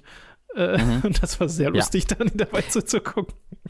Ja, es gab so einen Moment, wo du halt du bist wirklich in einem sehr, also wenn du das erstmal die Taschenlampe bekommst, da weißt du, glaube ich, genau, was ich meine, und dann in so ein dunkles Ding reingehst, da dachte ich so, Jesus Christ. Und als ich das gemacht habe, hat die Katze angefangen, rechts neben mir am Kratzbaum zu kratzen. Und das habe ich nicht realisiert. Ich habe so, holy shit, what the fuck is that noise? Und habe mich wirklich so panisch umgedreht und dann habe ich irgendwann geraubt und geguckt, so, oh, Kiwi, du Arschloch. Habe ich mich so erschrocken, das war so schlimm, was auch nicht so richtig laut war, ne? Du hast ja die Headset drauf, du hörst nur so ein Kratzen auf rechts hinter dir, so, oh, what the fuck is this? Ja, that was bad. Ja, also ich finde tatsächlich, also es ist ja richtig atmosphärisch, das Spiel, gerade auch wenn es mal jetzt nicht ein Actionspiel ist, sondern eher ein Horrorspiel. Und das macht ja Half-Life 2 auch manchmal, ne? Also gerade Ravenholm ist ja berühmt, obwohl das immer noch eine recht actionlastige Passage ist.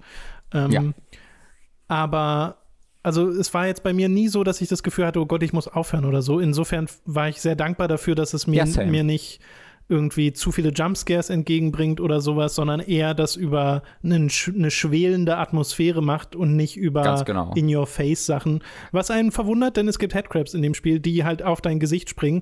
Aber auch das ist super, in VR nimmst du dir halt einfach eine Kiste oder sowas und wehrst die damit ab, als hättest du so ein Schild. Aha.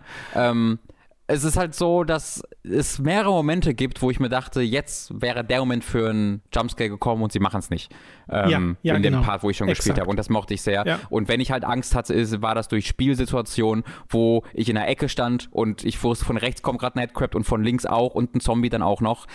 Und das sind einfach, das ist toller Horror. Das ist Horror, wie uns beiden, glaube ich, am besten gefällt. Da kann ich nur auch sehr, sehr positiv und drauf zurückblicken. Er hätte noch mal besser gewirkt, wenn ein bisschen weniger gelabert werden würde dabei, finde ich. Ja, absolut. Ja. Gut, ich würde sagen, wir reden noch mal ausführlicher drüber, wenn du es auch durch hast, oder? Yes, okay. Genau, auf jeden Fall. Bis dahin kann ich sagen, dass ich sehr, sehr gerne mochte. Ich habe zwar auch meine Probleme mit dem Spiel, aber war doch die meiste Zeit zumindest sehr begeistert von dem Ding und bin sehr gespannt, wie es dir dann gefallen wird, wenn du es durchgespielt hast, aber das erfahrt ihr dann später. Ein anderes Spiel hat Robin nämlich bereits durchgespielt und über das wollen wir jetzt reden. Du hast es sogar live durchgespielt, nämlich Doom Eternal, das ich aufgrund der ganzen anderen Sachen jetzt gar nicht weitergespielt habe, deswegen bin ich mal gespannt, was du jetzt zu sagen hast als finalen Eindruck zu diesem Sequel, das ja doch recht weit oben war auf deiner Most Wanted Liste. Ja. Also Doom Eternal ist ein sehr, sehr guter Ego-Shooter, der, glaube ich, alles schlechter macht als sein Vorgänger, abgesehen vom Ballern. Oh wow, würdest du das auch zum Level-Design sagen?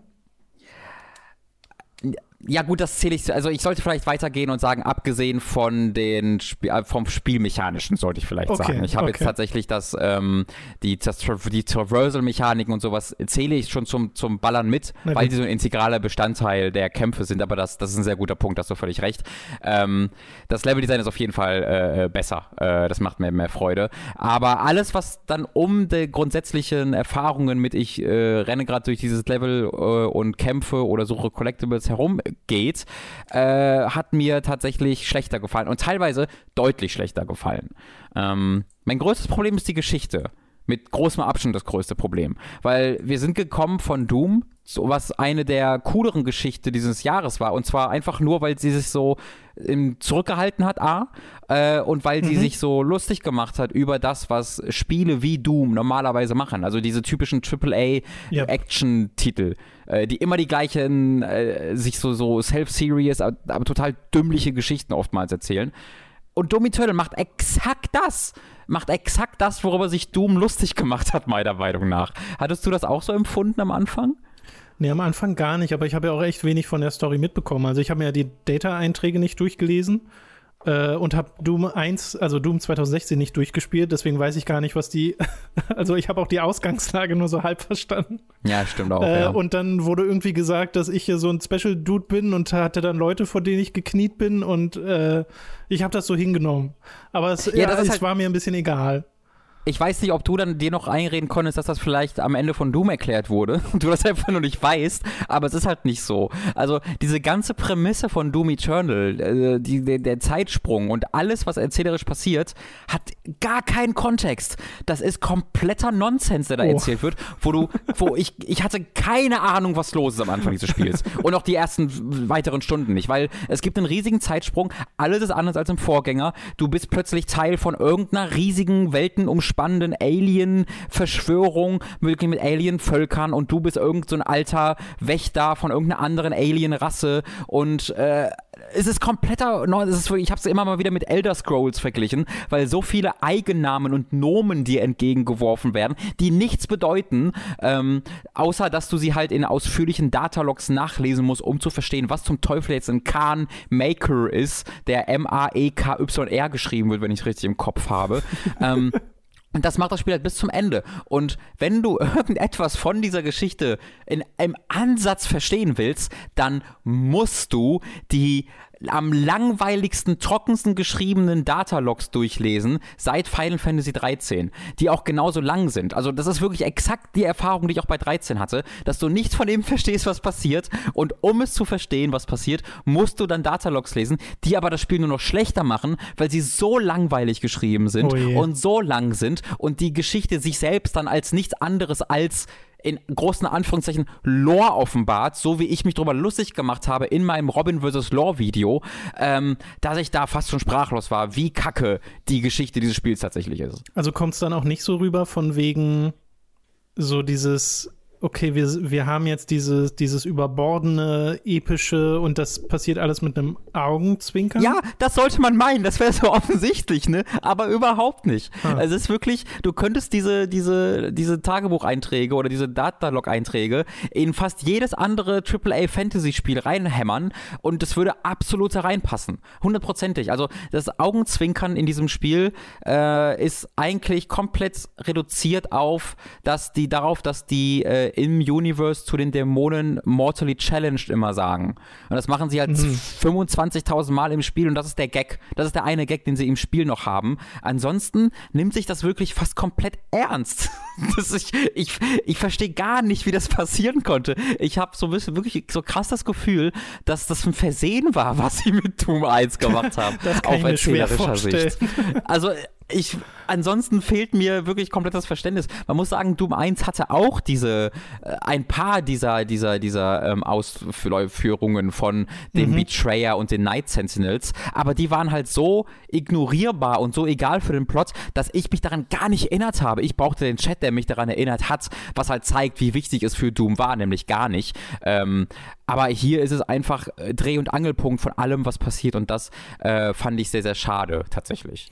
Ja, aber interessant, also, weil ich spiele das Spiel ja sehr anders, ne? Ich habe ja letztes Mal schon erklärt, ich gehe ja weder groß auf die Secret-Suche, weil das für mich nicht zum Pacing passt, das ich gerne haben möchte von diesem Spiel, und habe ja die Story bisher auch, ne? Datalogs habe ich ja gar nicht groß gelesen. Würde das dann meine Spielerfahrung groß beeinträchtigen? Also ich vermute schon, weil das war halt, ich war genau bei deinem Stand auch. Ich habe mir die Datalogs auch nicht durchgelesen. Dachte mir so, nee, komm. Ich habe mir die am Anfang versucht durchzulesen, weil ich halt erwartet habe, da finde ich jetzt lustige Einträge zu den Dämonen, aber fand ich halt nicht, war alles sehr trocken. Habe ich aufgehört zu lesen. Und dann habe ich halt diese Geschichte noch 5-6 Stunden weitergespielt.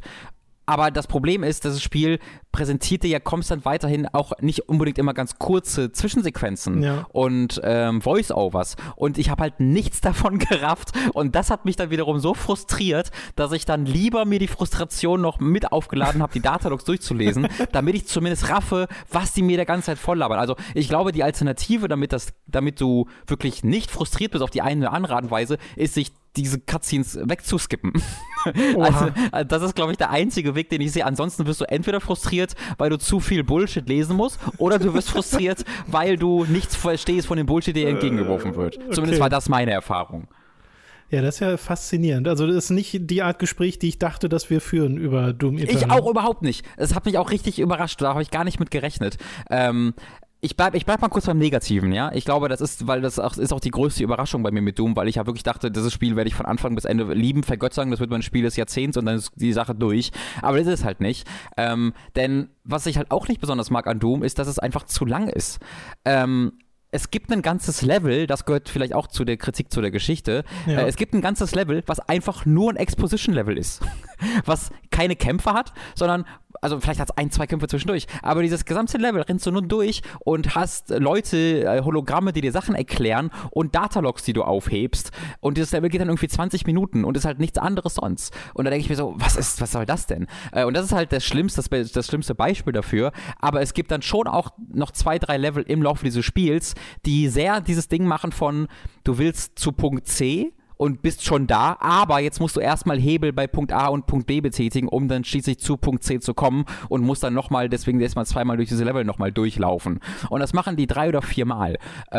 Und da habe ich mir dann auch gedacht, okay, das wäre einfach nicht nötig gewesen. Du hättest das komplett rausschneiden können. Dieses Spiel wäre immer noch 10 Stunden lang oder 8 Stunden lang gewesen.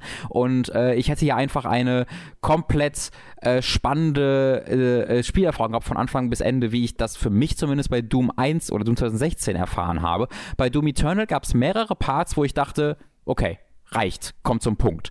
Das macht dann, da ist dann so mehr, weil sie einfach mehr machen wollten, gefühlt. Ja, aber das finde ich gerade super interessant, weil dazu wollte ich jetzt auch kommen, dass ich ja beim letzten Mal erklärt habe, dass mich diese ganze Upgrade-Nummer total überfordert und ich dann denke, okay, hier wäre weniger mehr gewesen und das gilt dann scheinbar auch für die Story und Inszenierung, wo weniger schon mal mehr war, nämlich im Vorgänger. Ja, genau. Und beim Gameplay wiederum funktioniert das ja. Also wir beide mögen ja die erhöhte Mobilität und die Art und Weise, wie es sich dort weiterentwickelt und wie es damit auch das Leveldesign weiterentwickelt und sich halt gut spielt. Aber bei den anderen beiden Punkten funktioniert es dann nicht so. Beziehungsweise ging es dir denn, wie war denn der Punkt für dich? Wie war denn das Secrets suchen, das Sachen freischalten, das Upgraden und sowas? Hast du das denn anders empfunden? Also das Upgraden, da stimme ich dir zu, das hat dann tatsächlich das gleiche Problem wie im ersten Teil, auf einer anderen Ebene noch, dass du nämlich in der ersten Spielhälfte alle Upgrades dann hast, die du willst und das restliche Spiel dann nur damit verbringst, quasi aufzuräumen. So, jetzt hole ich mir alles andere. Ja. Und da gab es dann einmal oder zweimal eine Überraschung von Sachen, wo ich dachte, die will ich nicht und dann waren die doch cool. Aber ansonsten war das gleiche Problem wie im ersten Teil. Die Upgrade-Suche hat mir aber deutlich mehr Spaß gemacht als im ersten Teil. Cool. Was vor allen Dingen daran liegt, dass die Map einfach so viel besser ist. Die Map, die du dir anzeigen lassen kannst auf Knopfdruck, ist eine der besten Videospiel-Maps, die ich seit langer Zeit gesehen habe oder an die ich mich zumindest jetzt erinnern kann konkret. Denn gerade diese 3D-Maps sind so oft so Nonsens. Die sind dann oft gut gemeint, aber völlig unverständlich. Ja, Jedi. Und bei Doom, ja, genau, perfektes Beispiel, wo du ja gar, wie komme ich jetzt dahin? Was? Hä? Wie ist das verbunden? Und Doom Eternal gibt sich unfassbar große Mühe, dir immer zu zeigen, hier warst du schon, da warst du noch nicht und zeichnet dann auch, und das wusste ich sehr wertzuschätzen, sehr früh, wenn du so ungefähr in der Nähe bist, die Secrets ein. Also das ist hier nicht frustrierend oder du musst nicht irgendwie googeln, wo die Secrets sind, sondern du weißt eigentlich immer, wo sie ungefähr sind und musst dir dann erschließen, entweder mit der Map oder indem du irgendwie zum Secret gucken kannst hinter einem Gitter und dann siehst, da oben ist ein Loch in der Decke und dann guckst du auf die Map und kannst dann sehen, ich glaube, von der Punkt an der Map aus komme ich dann da drüber und kannst dir dann in 95% aller Fälle sehr gut erschließen, wie du da hinkommst. Und es gibt dann ein, zwei Ausnahmen, die dann frustrierend waren, ja, aber das denke ich mir jetzt mal weg. Insgesamt war die Upgrade-Suche dank der Map und dank dessen, wie sie präsentiert wurden, diese Upgrades, finde ich sehr, sehr viel spaßiger als im ersten Teil. Okay, und wie gefallen dir die Bossgegner? Ich hatte ja bisher nur den ersten größeren. Und den fand ich ganz cool. Wer war denn der Boss, der erste größere? Ich weiß gar nicht mehr, was das war. Na, dieses Viech, was auf so einer Art Tank ist und dann sind zwei. Ja, genau, das wird dann einfach ein normaler Gegner, deswegen hatte ich den jetzt gerade nicht mehr im Kopf. Ach so. Ja, also das war ganz cool, den fand ich dann ganz cool, weil das halt einfach ein normaler Gegner ist, den du zwar auf eine ideale Art und Weise bekämpfen sollst, aber dann im Endeffekt auch auf mehrere Arten bekämpfen kannst. Und das gilt ja für die meisten dieser Gegner. Was auch der Grund ist, wieso ich das grundsätzlich für einen guten Schritt nach vorne halte, aus spielerischer Sicht. Die Bosse sind aber die eine Ausnahme tatsächlich von diesem Fortschritt, den ich hier sehe. Denn es gibt hier ein, zwei Bosse, die ich auch wieder echt kacke fand. Weil was dieses Spiel regelmäßig macht, und das macht es ja dann auch mit einem normalen Gegner, der auch als Boss eingeführt wird, der dann aber zum normalen Gegner wird. Aber bei vielen dieser Bosse ist es so, die haben dann eine Möglichkeit, wie du sie besiegst. Und das ploppt dann am Anfang auf in dieser Tutorial-Message, über die wir letztes Mal schon besprochen haben, und sagt dir, wie du ihn besiegen musst. Und dann musst du exakt das machen. Spring zu dem Zeitpunkt, benutze dann den Greifhaken und benutze dann diese Nahkampfattacke. Und das machst du dann 10-mal und dann ist er tot. Und dann hauen sie dir halt 20 Ads um die Umgebung, damit du schnell weiter auf den Beinen bleibst. Und das machen 3, 4 Bosse, dass du wirklich einfach diese eine Sache machen musst. Und das ist halt nicht das, wofür ich Doom spiele. Du hast diese wahnsinnige Menge an Werkzeugen und an Möglichkeiten, wie du dir dein eigenes Spielgefühl gestalten kannst. Und dann zu sagen, jetzt musst du diese eine Sache machen, finde ich total lame. Ja, das ist sehr schade. Also es ist so dieses Hin und Her. Story scheint zu viel zu sein und auch zu unlustig und an manchen anderen Stellen kränkelt's dann noch, aber gleichzeitig macht's halt nach wie vor Spaß, das Spiel zu spielen. Und es gibt ja auch diese extra Challenges, ne, die du ja, glaube ich, auch immer angenommen hast, wo es mal sehr schwer werden konnte. Gemacht. Ja. Und die machen dir doch eigentlich auch Spaß, oder? Ja, genau, weil das muss ich jetzt auch noch mal, also ich war jetzt halt sehr, sehr negativ die ganze Zeit, weil es einfach mich überrascht hat, wie viele dieser negativen Punkte es für mich gab, während ja Doom für mich eine also perfekt ist das falsche Wort, aber das, was es machen wollte, hat es für mich in fast allen Belangen, mit Ausnahme von so Sachen wie Upgrades, Sammeln und Map, geschafft. Und bei Doom Eternal gab es viele Punkte, die es für mich nicht so geschafft hat, wie es wollte. Aber der Gameplay-Loop und das Ballern und die Herausforderungen und die Gegnergestaltung, die finde ich absolut hervorragend. Und das ist auch der Grund, warum ich dieses Spiel trotzdem empfehlen würde und warum es für mich immer noch ein sehr guter Shooter ist und ein sehr gutes Spiel ist, weil halt diese Kämpfe womöglich, also die sind besser als in Doom 2016 nochmal, und ich hatte schon mit Doom 2016 mehr Spaß als mit den meisten anderen Shootern, die ich hier gespielt habe, was man sich denken kann dann, was das für Doom Eternal bedeutet. Es ist eine der coolsten grundsätzlichen Spielerfahrungen in der Minute, in der ich dann am Ballern bin. Da bekomme ich Schweißausbrüche, da bekomme ich Atemnot und bin dann so unfassbar in dieser Erfahrung drin, wo ich nichts mehr sehe außer den Bildschirm.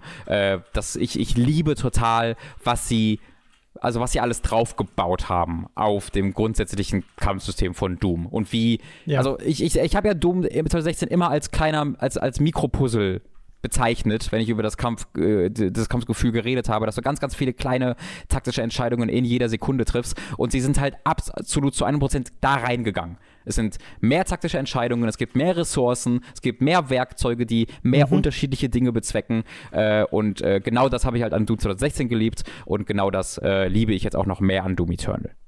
Ja gut, dann können wir noch mit einem positiven Wort doch da rausgehen. Ja, immer noch, und das ist natürlich das Wichtigste. Ja, es ist das Wichtigste. Also es gibt halt mehr Sachen, die mir nicht gefallen an Doom Eternal, aber diese eine Sache, die es so unfassbar gut macht, ist natürlich mit Abstand das Wichtigste, weil das ist das, was du am meisten machst in Doom Eternal und was das große Ziel ist von Doom Eternal. Und die haben dann auch noch so Master-Levels, was so Remixes sind, die besonders schwierig sind, die ich noch nicht gespielt habe. Also es hat er auch ordentlich dann danach noch zu bieten, und ist ja auch ein durchaus nicht gerade kurzes Spiel mit seinen irgendwie 15 Stunden oder sogar noch. Ich habe noch länger gebraucht wegen den Data. Deswegen ist es wirklich ein toller Shooter, der leider abseits vom Ballern viele Probleme hat, finde ich. Ja, auch so ein bisschen unnötige Probleme. Das ist, mal gucken, wie da das nächste Doom aussieht. Ja, das wurde ja bereits gesagt, das ist der erfolgreichste Teil der Franchise, was mich sehr freut trotzdem. Und ich glaube, wir können uns dann bei der nächsten Generation in 3 Jahren oder 4 Jahren irgendwie schon ziemlich sicher auf einen Sequel freuen. Ich weiß halt nicht ganz genau, was ich mir dann davon erwarten kann, weil die Resonanz für Doom Eternal ist ja gleichbleibend hervorragend. Das heißt, sogar ein bisschen besser als bei Doom 2016. Das heißt, ich weiß nicht, ob sie da irgendwelche Lehren draus ziehen. Ich vermute dann mal nicht, weil, Gott, diese Story hat mich so angekotzt und so gelangweilt. Oh ich will davon ehrlich gesagt nie wieder was hören. Wirst du aber vermutlich. Ja, das ist, ja. Naja, mal gucken. Das in die Zukunft sehen können wir nicht, deswegen müssen wir abwarten. Aber ich denke auch, es ist relativ sicher, dass es mit der Franchise noch weitergeht. Okay, wir machen mal wieder den Kontrast, den wir auch letzte Woche gemacht haben, und switchen jetzt zu Animal Crossing New Horizons. Hell yeah. Das haben wir beide weitergespielt. Ich habe inzwischen ein Rathaus auf meiner Insel, was nochmal eine ganze Ecke an zusätzlichen Optionen freischaltet von Sachen, die man bauen und kaufen und machen kann. Und bin nach wie vor voll drin. Also ich spiele das wirklich immer noch täglich, teilweise auch mehrere Stunden täglich. Auch viel mit Dani zusammen, weil wir beide da sehr viel Spaß dran haben. Und mag, dass es, also mich stört das ja gar nicht, dass Animal Crossing so ein Spiel ist, in dem Warten ein Teil der Erfahrung ist, beziehungsweise in dem ich weiß, okay, morgen habe ich was, auf das ich mich freuen kann, übermorgen habe ich was, und dann kommen zwischen den Sachen, von denen ich weiß, auf die ich mich freuen kann, noch unerwartete Besucher in die Stadt oder sowas, die zusätzliche Funktionen haben. Ich hatte jetzt heute zum Beispiel so ein Chamäleon, das Käfer haben möchte und die für einen besonders hohen Preis kauft, aber mir auch ein Bild von einem Käfer malt, wenn ich ihm 3 von der gleichen Sorte bringe. Und da bin ich sehr gespannt, was bei rauskommt. Und das genieße ich immer noch sehr. Also gerade wenn du das sagtest, 2 Minuten vorher, hat meine Freundin gerade, sie ist immer noch so breit am Grinsen und Fäuste in die Luft am Schlagen, weil sie hat gerade Birnen gefunden. Wow, die fehlen uns auch noch. Birnen, genau, sie hat Birnen gefunden, und die können wir dann auch euch geben. Also dieses Spiel löst Emotionen auch bis heute aus. Und ich kann das voll verstehen. Für die dümmsten Sachen. Ja, ich bin ja mittlerweile auch so richtig drin in Animal Crossing. Ich habe es heute noch nicht gespielt, aber mit der Ausnahme von heute habe ich es auch jeden Tag gespielt, seit es rauskam. Ich genieße sehr, Es ist halt super interessant und ich überlege halt, bin schon ein bisschen überlegen, ob ich dazu mal ein Video machen will, weil ich finde es super interessant, wie Animal Crossing so ein total einerseits ein Games-as-a-Service-Ding ist, von wegen, es ist quasi endless und du kannst so viele Sachen kaufen und geht so weiter, aber das ganze Ding von Games-as-a-Service ist, dass du quasi niemals fertig bist, dass du immer neue Sachen zu tun hast, immer weitermachst und genau das ist auch bei Animal Crossing der Fall, aber Animal Crossing ist halt das einzige Games-as-a-Service-Ding, was dir Grenzen aufbietet, wodurch du quasi trotzdem eine Stunde spielen kannst und sagen kannst, ich habe trotzdem jetzt das Gefühl, vieles Relevante von dem gemacht zu haben, was ich heute machen kann. Es gibt mir ein Gefühl, es in ganz, ganz vielen kleinen Inkrementen, in großen Anführungszeichen, durchspielen zu können. Ergibt das Sinn? Ich werfe das an einem Tag an, spiel's eine Stunde und ich kann natürlich noch mehr machen. Es ist nicht so, dass ich nach einer Stunde nichts mehr zu tun habe, aber nach einer Stunde Spielzeit habe ich das Gefühl, hier habe ich jetzt einen logischen Endpunkt erreicht und habe das Relevanz erledigt, habe einen deutlichen Schritt nach vorne gemacht und ich kann mit voll gutem Gewissen das jetzt ausmachen und habe super viel erreicht. Und das ist ein Problem, was Games-as-a-Service-Spiele nie schaffen. Games-as-a-Service-Spiele haben immer 3000 neue Challenges, 3000 neue Sachen, die du machen kannst. Und du wirst nie an einen Punkt kommen, wo du das Gefühl hast, jetzt habe ich alles geschafft, sondern es geht immer weiter und weiter und weiter. Und Animal Crossing schafft es, diese beiden Sachen zusammenzubringen. Und das finde ich super genial. Ja, ich glaube, es hängt auch ein bisschen davon ab, was für eine Art Spielertyp du bist, weil je ungeduldiger du bist, desto eher bist du vielleicht auch verleitet, dann zu grinden und jetzt gleich alles Geld haben zu wollen, um dann die entweder Schulden für dein Haus abzubezahlen oder die Kosten für eine Brücke abzubezahlen, damit du dann am nächsten Tag die nächste bauen kannst und so weiter. Und dann würdest du schon sehr viel mehr Zeit reinstecken. Aber die Art Spielertyp sind ja auch Dani und ich nicht. Also wir finden das ja auch nicht schlimm, wenn das dann einfach 2 Tage länger dauert oder sowas. Und das genieße ich auch sehr. Und ich weiß auch noch von New Leaf, vom 3DS-Teil, wir haben das ja wirklich irgendwie ein Jahr oder sogar länger gespielt, ne? Also wirklich, wirklich lange Zeit. Und teilweise dann auch mal einen Tag gar nicht oder 2 Tage hintereinander und dann mal nur 10 Minuten oder sowas. Und das hat trotzdem noch Spaß gemacht. Weißt du, weil es einfach diese Art Spiel ist, wo du dann auch irgendwann, kennst du ja alle Mechaniken und weißt, was du machen willst und du hast eigentlich schon das meiste in deinem Haus, was du haben wolltest. Und ich glaube, dieser Prozess wird bei New Horizons noch mal länger dauern, weil du jetzt auch so viel auf der Insel machen kannst und alles noch mal sehr viel transparenter ist, was die Funktion des Spiels angeht. Das war ja vorher in den Spielen immer ein bisschen komisch, wie es dir Sachen gezeigt hat oder eben gerade nicht gezeigt hat. Und dadurch hast du hier, glaube ich, mehr offensichtlich, was du auch tun kannst, aber es gibt immer noch genug, was von dir selbst abhängt. Und wenn du sagst, nö, ich habe jetzt das gemacht, was ich heute machen wollte und was Tom Nook gesagt hat und dann ist gut, dann passt das ja auch. Also es gibt nicht den einen richtigen Spielstil in Animal Crossing, würde ich sagen. Würde ich auch sagen, genau. Du kannst so viele, also ich muss sagen, es ist ganz interessant, weil jeder soll diese spielen so, wie er mag und da bin ich absolut Proponent für. Ich rede gerade ganz subjektiv, was es mit mir macht. Ich finde es interessant, dass es mich schon ein bisschen beeinflusst, wenn ich auf Social Media sehe, wie Leute schon irgendwie riesige Städte gebaut haben und hast ja nicht gesehen, weißt du? Dass ich das ein bisschen doof finde zu sehen. Ich meine, aber nicht aus einem Spoiler-Aspekt tatsächlich, sondern weil ich an Animal Crossing total mag, dieses Community-Gefühl. Jeder baut so zusammen auf und hat so dieses Gefühl, gemeinsam Dinge zu entdecken. Und das finde ich total einzigartig und cool und interessant und faszinierend. Und dann halt einfach zu sehen, dass es dann diese einzelnen Leute gibt, die dann schon so mega weit sind und aus diesem Karussell rausgebrochen sind. Ich bin überhaupt, also das sollen sie bitte machen. Und jeder soll da wirklich so mit Spaß haben, wie sie wollen. Ich möchte nicht dafür argumentieren, dass das nicht mehr gehen soll. Ich rede nur davon, dass ich es interessant finde, dass ich für mich dann finde, ich es schade finde, dass mir so ein bisschen dieses Community-Gefühl, dass mir das so wichtig ist bei diesem Spiel, weißt du? Finde ich total interessant. Mir geht es da tatsächlich genauso. Ich würde auch sagen, dass jeder Animal Crossing doch so spielen soll, wie er mag. Und wenn Zeitreise dazugehört, dann bitte. Also warum nicht? Man schadet ja jetzt nicht unbedingt anderen Spielern, außer eben, wenn es dann auf diese Ebene geht. Weil da würde ich dir zustimmen. Ich finde das auch aus einem Spoiler-Aspekt tatsächlich ein bisschen blöd, wenn ich auf Twitter Sachen präsentiert bekomme, wo ich so denke, okay, da weiß ich, das ist jetzt so weit, da wurde vorgespult.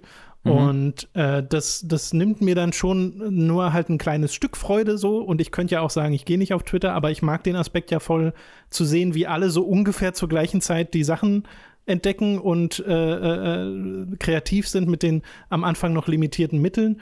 Und das finde ich, ist ein großer Teil von Animal Crossing. Und ich weiß aber auch nicht, was die Lösung wäre. Also dann bräuchten die Leute, die Zeitreise machen, ein eigenes Twitter oder wie soll das funktionieren? Ja. Das ist halt schwierig, weil ich würde nicht sagen, das ist die Art und Weise, wie die Entwickler wollten, dass man es spielt, weil es gibt ja manche Leute, die das so argumentieren. Also die schon sagen, schon seit GameCube ist das so gewollt, dass du vorspulst. Und da denke ich mir so, hä? Nee. Ja, nee, aber gleichzeitig bin ich halt total froh, dass Nintendo nicht gesagt hat, und das hätten sie auch locker machen können, Animal Crossing ist ein Online-Spiel, es wird alles auf Servern gespeichert, du kannst gar nicht mehr die Zeit beeinflussen. Weil die Wahl liegt immer noch bei dir, ob du das machen willst. Und das kommuniziert für mich eben auch, wenn du vorspulen willst, dann spul halt vor, so. Genau, bin ich absolut auch der Meinung. Das soll auch ist nicht als Kritik gemeint, was ich sage, es ist einfach nur interessant, was für Gefühle ich dafür entwickle. Das ist eine Beobachtung, klar. Genau, die aber jetzt nicht dazu führen soll, dass wir, also einer von uns irgendwie sagt, das sollte es nicht geben oder wir finden das scheiße, dass Leute das machen. Ich mag auch wie du sehr, dass man auf so viele Arten spielen kann und ich habe da sehr, sehr viel Freude, das mit meiner Freundin zusammen zu spielen, du ja auch mit Dani zusammen und da Sachen auszutauschen. Ich habe wahnsinnig viel Freude daran, 2 Stunden die Switch versuchen mit dem Internet zu verbinden, damit ich zu dir auf der Insel kam und das nicht zu schaffen. Es sind verschiedene Freuden, die man da bekommt. Ich weiß nicht so ganz, woran das liegt, oder? Nope, ich kann nichts mit dem Internet verbinden, aber manche Nintendo-Spiele können trotzdem kein Internet benutzen. Das ist so weird. Also das ist das Allerschlimmste. Ich hasse mein Leben. Guten Tag. Ja. Ich habe auch jetzt zum ersten Mal mein Haus relocated, also das woanders hingestellt, weil jetzt steht es bei mir oben auf einem der Berge hinten, an dem man ja am Anfang nicht hin konnte. Ja. So King of the Castle mäßig. Da habe ich Platz, da habe ich Ruhe. Aber habe auch direkt gemerkt, das ist super anstrengend, da jedes Mal hinzugehen. Deswegen ziehe ich vielleicht nochmal um, ich weiß es nicht. Andererseits habe ich da viel Platz. Ja. Das sind so die Überlegungen, die im Animal Crossing-Alltag stattfinden. Ist wichtig. Ja, ist wichtig. Also, wie gesagt, super viel Spaß mit dem Ding. Bin bisher sehr zufrieden und bin auch so froh, dass es diese Befürchtung bisher nicht wahr geworden ist, dass das nur noch so ein Listenspiel ist. Weil das erstaunlich gut funktioniert, dieses vorgegebene, hey, wir haben immer Ziele für dich, aber mach ruhig auch selbst. So. Genau. Zumindest für mich funktioniert super. Ja. Gut, wir haben noch 2 Spiele, über die du zumindest kurz sprechen wolltest, nämlich zum einen One Piece Pirate Warriors 4, das du tatsächlich noch hinbekommen hast, mal dazwischen zu quetschen, worüber ich mich sehr freue, weil über One Piece Warriors 3 haben wir, ich weiß nicht, ob wir im Podcast drüber geredet haben, aber wir haben es mal gestreamt. Ja, genau, wir haben es mal gestreamt. Das gibt's ja auch auf der, ich glaube, wir haben es damals auf der PS4 gestreamt. Es ist eine Weile später als Deluxe Edition auch noch auf der Switch erschienen, wo ich es mir dann tatsächlich mal privat geholt habe und noch eine Weile mehr gespielt habe. Denn wie wir alle mittlerweile, glaube ich, mitbekommen haben, bin ich ein Fan der Warriors-Reihe. Und Pirate Warriors 3 oder generell die Pirate Warriors, über 1 und 2 weiß ich ja nicht so viel, gilt halt als einer der besseren Vertreter dieser ganzen Franchise. Ne? Also du hörst Hyrule Warriors ganz oft, du hörst Pirate Warriors ganz oft und so Dynasty Warriors verschiedene dann, also 6, 8, nee, war es 6? Auf jeden Fall bestimmte Teile der Dynasty Warriors Reihe sind dann auch sehr beliebt. Ja. Deswegen habe ich mir Pirate Warriors 4, was jetzt rauskommt, ebenfalls mal näher angeguckt. Ich habe mir absichtlich den Xbox-Code angefragt, weil ich wissen wollte, wie es auf der Xbox läuft, denn ich kann mir nur vorstellen, dass das keine große Priorität eingenommen hat bei der Entwicklung, die Xbox-Version von einem so japanisch orientierten Spiel. Aber auf der Xbox One X läuft es auch hervorragend. Also die Framerate ist flüssig, die Auflösung ist gut und die Ladezeiten sind manchmal ein bisschen länger, aber insgesamt relativ kurz. Also das finde ich alles super. Insgesamt ist es natürlich altbekannt. Also ich werde jetzt nicht nochmal ganz aufdröseln, warum ich Warriors-Spiele mag und warum die so entspannt sein können. Es macht da genau das, was Warriors-Spiele immer machen, bietet dir Gegnermassen, du machst die tot und dann fühlst du dich dabei gut. Es hat halt 40 spielbare Charaktere, was eine unfassbar krasse Nummer ist und die spielen sich wirklich sehr unterschiedlich. Also du hast hier tatsächlich unterschiedliche Typen. Können irgendwie ein Power-Typ sein oder ein Speed-Typ oder ein Technik-Typ, womit du direkt weißt, dass in welche Richtung die gehen. Technik-Typen zum Beispiel sind darauf ausgerechnet, dass du vielleicht nicht einfach nur die X- und Y-Taste spammen kannst, sondern zum Beispiel den die meisten kennen werden, ist halt Usopp oder Lysop, je nachdem, welche Aussprache ihr da kennt, der halt mit seiner Flitsche ja rumschießt, auch im Anime und im Manga.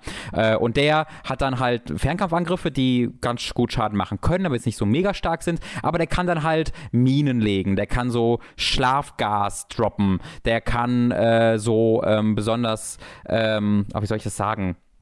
Also der benutzt, ich bleib mal allgemein, der benutzt einfach verschiedene Werkzeuge, die du auf die Face-Buttons legst und dann gemeinsam mit der Schultertaste auslöst, um quasi das Spielfeld so ein bisschen zu manipulieren. Und die er dann teilweise auslösen kann mit seinen X- und Y-Kombos.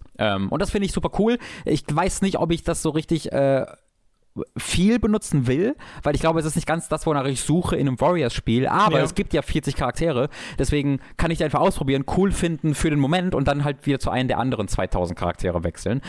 Und das ist halt die große Faszination an diesem Spiel jetzt konkret für mich, einfach neue Charaktere freizuschalten, die auszuprobieren und völlig begeistert davon zu sein, wie unterschiedlich die sich anfühlen und steuern und spielen. Denn was auch neu ist an dem 4. Teil ist, dass jeder dieser Charaktere quasi auch noch eigene, nicht quasi, sondern eigene Air-Kombos bekommen hat. Du hast also nicht nur deine XXY, XY, XXY Kombos auf dem Boden, sondern die gleichen Kombos haben die auch noch in der Luft und jeder Charakter hat eigene Kombos und das finde ich ebenfalls super, super cool. Geht's ja auch manchmal so bei dieser Art von Spiel, so ging's mir bei Jump Force, was jetzt spielerisch nicht so toll ist, aber da sind so viele Charaktere dabei, die ich einfach nicht kenne und das fand ich irgendwie faszinierend, die dann auf diese Art und Weise zu entdecken, wo ich weiß, da stecken ja übelste Geschichten hinter und sowas, aber dann auch dieses Abwechslungsreichtum zu haben und One Piece ist ja bekannt dafür, ein sehr abgedrehtes Charakterdesign zu haben. Oh ja. Und macht dir das dann auch Spaß, die so zu entdecken? Weil du bist ja jetzt auch nicht mega drin in der überhaupt. Ich habe jetzt gerade, also das werde ich nicht durchziehen können, aber ich habe mal, also ich gucke gerade wieder mal so ein bisschen Richtung Manga und Anime. Ich habe das ja bis zu dem Sky Arc, ich weiß, Sky PR hieß das, glaube ich, was sehr am Anfang ist, irgendwie Folge 200 oder sowas, wo ich dann aufgehört habe. Inis Lobby ist da, wo ich das ja nicht mehr gesehen habe. Diesen Satz. Was ach ja so, Folge 200, ist, ne? Folge 200 oder so. Ja, sie sind jetzt sehr, ich glaube, es ist gerade bei 980 oder so. Sie sind sehr bald bei Folge 1000. Das ist fucking insane. Und irgendwann wurde der Anime ja von dem, was ich gelesen habe, auch relativ meh. Und dann sollte man eher auf den Manga umsteigen. Jedenfalls gucke ich da so ein bisschen rein. Aber ja, ich kenne diese Charaktere auch alle nicht. Und dann einfach plötzlich mit einer riesigen Frau zu spielen, die halt 2000 Meter groß ist und die ist irgendwie Mom irgendwas und ist auch eine der Superkönige dieses Reiches von den Meeren generell und denkst, was ist das für Nonsens? Aber ich liebe es total. Also das ist halt die große Stärke für mich von One Piece, diese völlig abgefahrenen Welten und Charaktere und die dann zu spielen, ist halt dann besonders spaßig. Ich guck gerade mal, es gibt tatsächlich über 900 Folgen. Ja, klar, also nee, es sind wirklich jetzt bald bei 1000, bei Folge 1000. Ich habe gerade nochmal nachgeguckt. Ja. Das war kein Witz. Ja, war zur Abwechslung mal keine Übertreibung, sondern einfach nur akkurate Angabe. Genau. Holy shit. Was vielleicht noch bemerkenswert ist, oder nicht, also nicht was besonders Positives, einfach weil man es anmerken sollte, ist, wie sie die Story gestalten, denn bei 1000 Spielen oder bei 1000 Episoden kannst du natürlich nicht die komplette Geschichte nacherzählen. Das ist einfach unmöglich. Und stimmt. Was sie hier machen ist, also es hat immer mal wieder variiert, was sie versucht zu machen und was sie hier sich zu entschieden haben ist, es wird ganz viel einfach geskippt, also komplette Arcs werden einfach komplett geskippt und sie haben sich irgendwie, ich glaube 6 oder 7 Story Arcs rausgesucht, vielleicht sind es auch 8, also irgendwas in dieser Menge rausgesucht und die erzählen sie dann detailliert. Ich hab jetzt, wie viele Stunden habe ich gespielt? Ich würde schätzen so 6 Stunden, 7 Stunden vielleicht und ich bin jetzt gerade mit dem 2. Arc fertig und bisher haben sie den Alabaster-Arc und dann den Inis Lobby-Arc gemacht. Und alles, was dazwischen ist, wird einfach übersprungen. Was super weird ist, weil du einfach teilweise 5- bis 10-minütige Cutscenes hast von dem Erzähler, der einfach versucht, panisch geradezu zusammenzufassen, was die letzten 150 Folgen passiert ist. Und dann kommen sie, aber was halt der Vorteil ist, was sie dadurch machen können, ist halt, diese einzelnen Arcs detaillierter zu erzählen, dass du da wirklich verstehst, was passiert und sie ein bisschen besser nachvollziehen kannst. Also ich weiß nicht, ob das die beste Art und Weise ist, zu erzählen, aber ich mag es tatsächlich ganz gern, dass ich einfach ignoriere, was zwischendurch passiert und dann diese Arcs ganz gut kennenlerne. Und dann musst du natürlich in der Story, kannst du manchmal zwischen 3 Charakteren auswählen, aber du spielst schon, also bisher habe ich meistens Sanji, Zorro oder Ruffy oder Luffy gespielt. Das ist schon so im Kern das, was ich das meiste gemacht habe. Aber diese Charaktere, die du freischaltest, kannst du dann halt im Treasure oder Free Lock spielen, was zwei andere Modi sind. Und vor allem der Treasure Lock sind dann quasi so, hier sind die Maps, die du in der Story gespielt hast, und hier bauen wir andere Missionen da rein, irgendwelche verrückten Gegnerkombinationen, und bauen sie dann nochmal eigene Missionen. Davon gibt es dann Hunderte, Dutzende, was weiß ich, also wirklich unfassbar viele, und dadurch wiederum schaltest du dann wiederum neue Charaktere und Upgrades frei und Kombos und hast du nicht gesehen. Ja, super. Ja, da steckt unglaublich viel drin. Ja, man kann da ohne Frage hunderte Stunden Spaß mit haben. Du hast Skill-Trees für sowohl alle Charaktere übergreifend, als auch einzelne Charaktere, mit denen du wiederum neue Kombos freischaltest. Jeder Charakter hat eine, was ich sehr mag, also was du ja wahrscheinlich auch kennst, ist, dass du so einen Spezialattacken-Button hast, den du auswählen kannst, wenn so eine Leiste voll ist. Und von dem hat dann jeder Charakter irgendwie einen oder zwei. Was sie hier machen ist, wie gesagt, es wird den Face-Buttons zugewiesen. Du hältst RB und hast dann auf deinen Face-Buttons 4 unterschiedliche Fähigkeiten. Und manche davon teilen sich Charaktere, aber viele davon sind auch einfach eigene, die nur bei diesen Charakteren funktionieren, sodass du dann tatsächlich irgendwie 4 unterschiedliche, einzigartige Fähigkeiten hast, die du die ganze Zeit auslösen kannst, was auch nochmal abwechslungsreich ist. Also hier steckt einfach wirklich verdammt viel drin, was natürlich auch daran liegt, dass viel übernommen ist. Auch einzelne Cutscenes kannte ich schon aus One Piece Pirate Warriors 3, die da einfach übernommen wurden. Ja, interessant. Ja, das muss man schon natürlich dazu sagen, aber gerade für Leute wie du und mich, die halt nicht so richtig drin sind in der Reihe und die dann das vielleicht entweder nur so ein bisschen nebenbei kannten oder gar nicht kannten, ist das wirklich ein tolles, tolles Paket. Es klingt auf jeden Fall so. Du hast es jetzt auf der Xbox gespielt, gibt es auch für die PlayStation 4, für den PC und sogar für die Switch. Genau, genau. Ich weiß jetzt leider nicht, wie es. Aber gerade auf PC wäre interessant, weil da waren der vergangene Port war richtiger Müll, und bei den Warriors-Spielen ist es ja gerne mal so, dass sie auf der PS3-Version basierten, statt auf der PS4-Version aus nicht erklärbaren Gründen. Ich weiß jetzt nicht, wie die PC-Version dieses Mal ist, da müsste man nachschauen. Ich habe schon nachgeschaut, auf der Steam-Seite steht very positive bei den Reviews. Also das ist hervorragend, das freut mich sehr zu hören. Das ist ein gutes Zeichen. Ja, und auch auf der Switch war auch die Pirate Warriors 3 okay spielbar, deswegen das sollte dann hoffentlich auch okay sein. Ja, cool. Dann können wir doch zum letzten Thema für heute kommen, nämlich nochmal ein bisschen Persona 5 Royal. Ist das jetzt draußen oder kommt das noch? Ich glaube, das kommt heute oder morgen raus. Lass mich kurz nachgucken. Royal kommt raus am 31. Oktober 2019. Dankeschön. Danke, Google. Das ist nicht das, was ich meine. Oh mein Gott. Es steht einfach nirgendwo. Es kommt jetzt am Ende März raus. Also ja, heute morgen oder sonst irgendwas. Ich gucke, während du 31. März. Morgen. Achso, okay. Wir haben es noch rausbekommen. Leute, genau. Und ich will wirklich noch ganz kurz darüber reden, weil so wirklich ausführlich hat es bisher nur Lucy gespielt, und die hat Persona 5 nur kurz angespielt, deswegen hat sie da keine wirklichen Vergleichswerte. Ich habe so 2 Stunden bisher noch reingeguckt, aus einem bestimmten Grund, auf den ich hier nochmal eingehen wollte, ganz kurz nur, ist nämlich wegen der Übersetzung. Da habe ich so viel gemeckert bei dem Originalteil, dass ich hier das nochmal zumindest überprüfen wollte, weil ich halt dann gelesen habe in einem Review, dass es da Änderungen getätigt wurden, und das ist auch so, ich habe ein paar Beispiele gesehen, halt wenn wirkliche Fehler gemacht wurden oder wenn Namen falsch ausgesprochen wurden, das haben sie dann noch neu aufgenommen teilweise, das Voice-Over.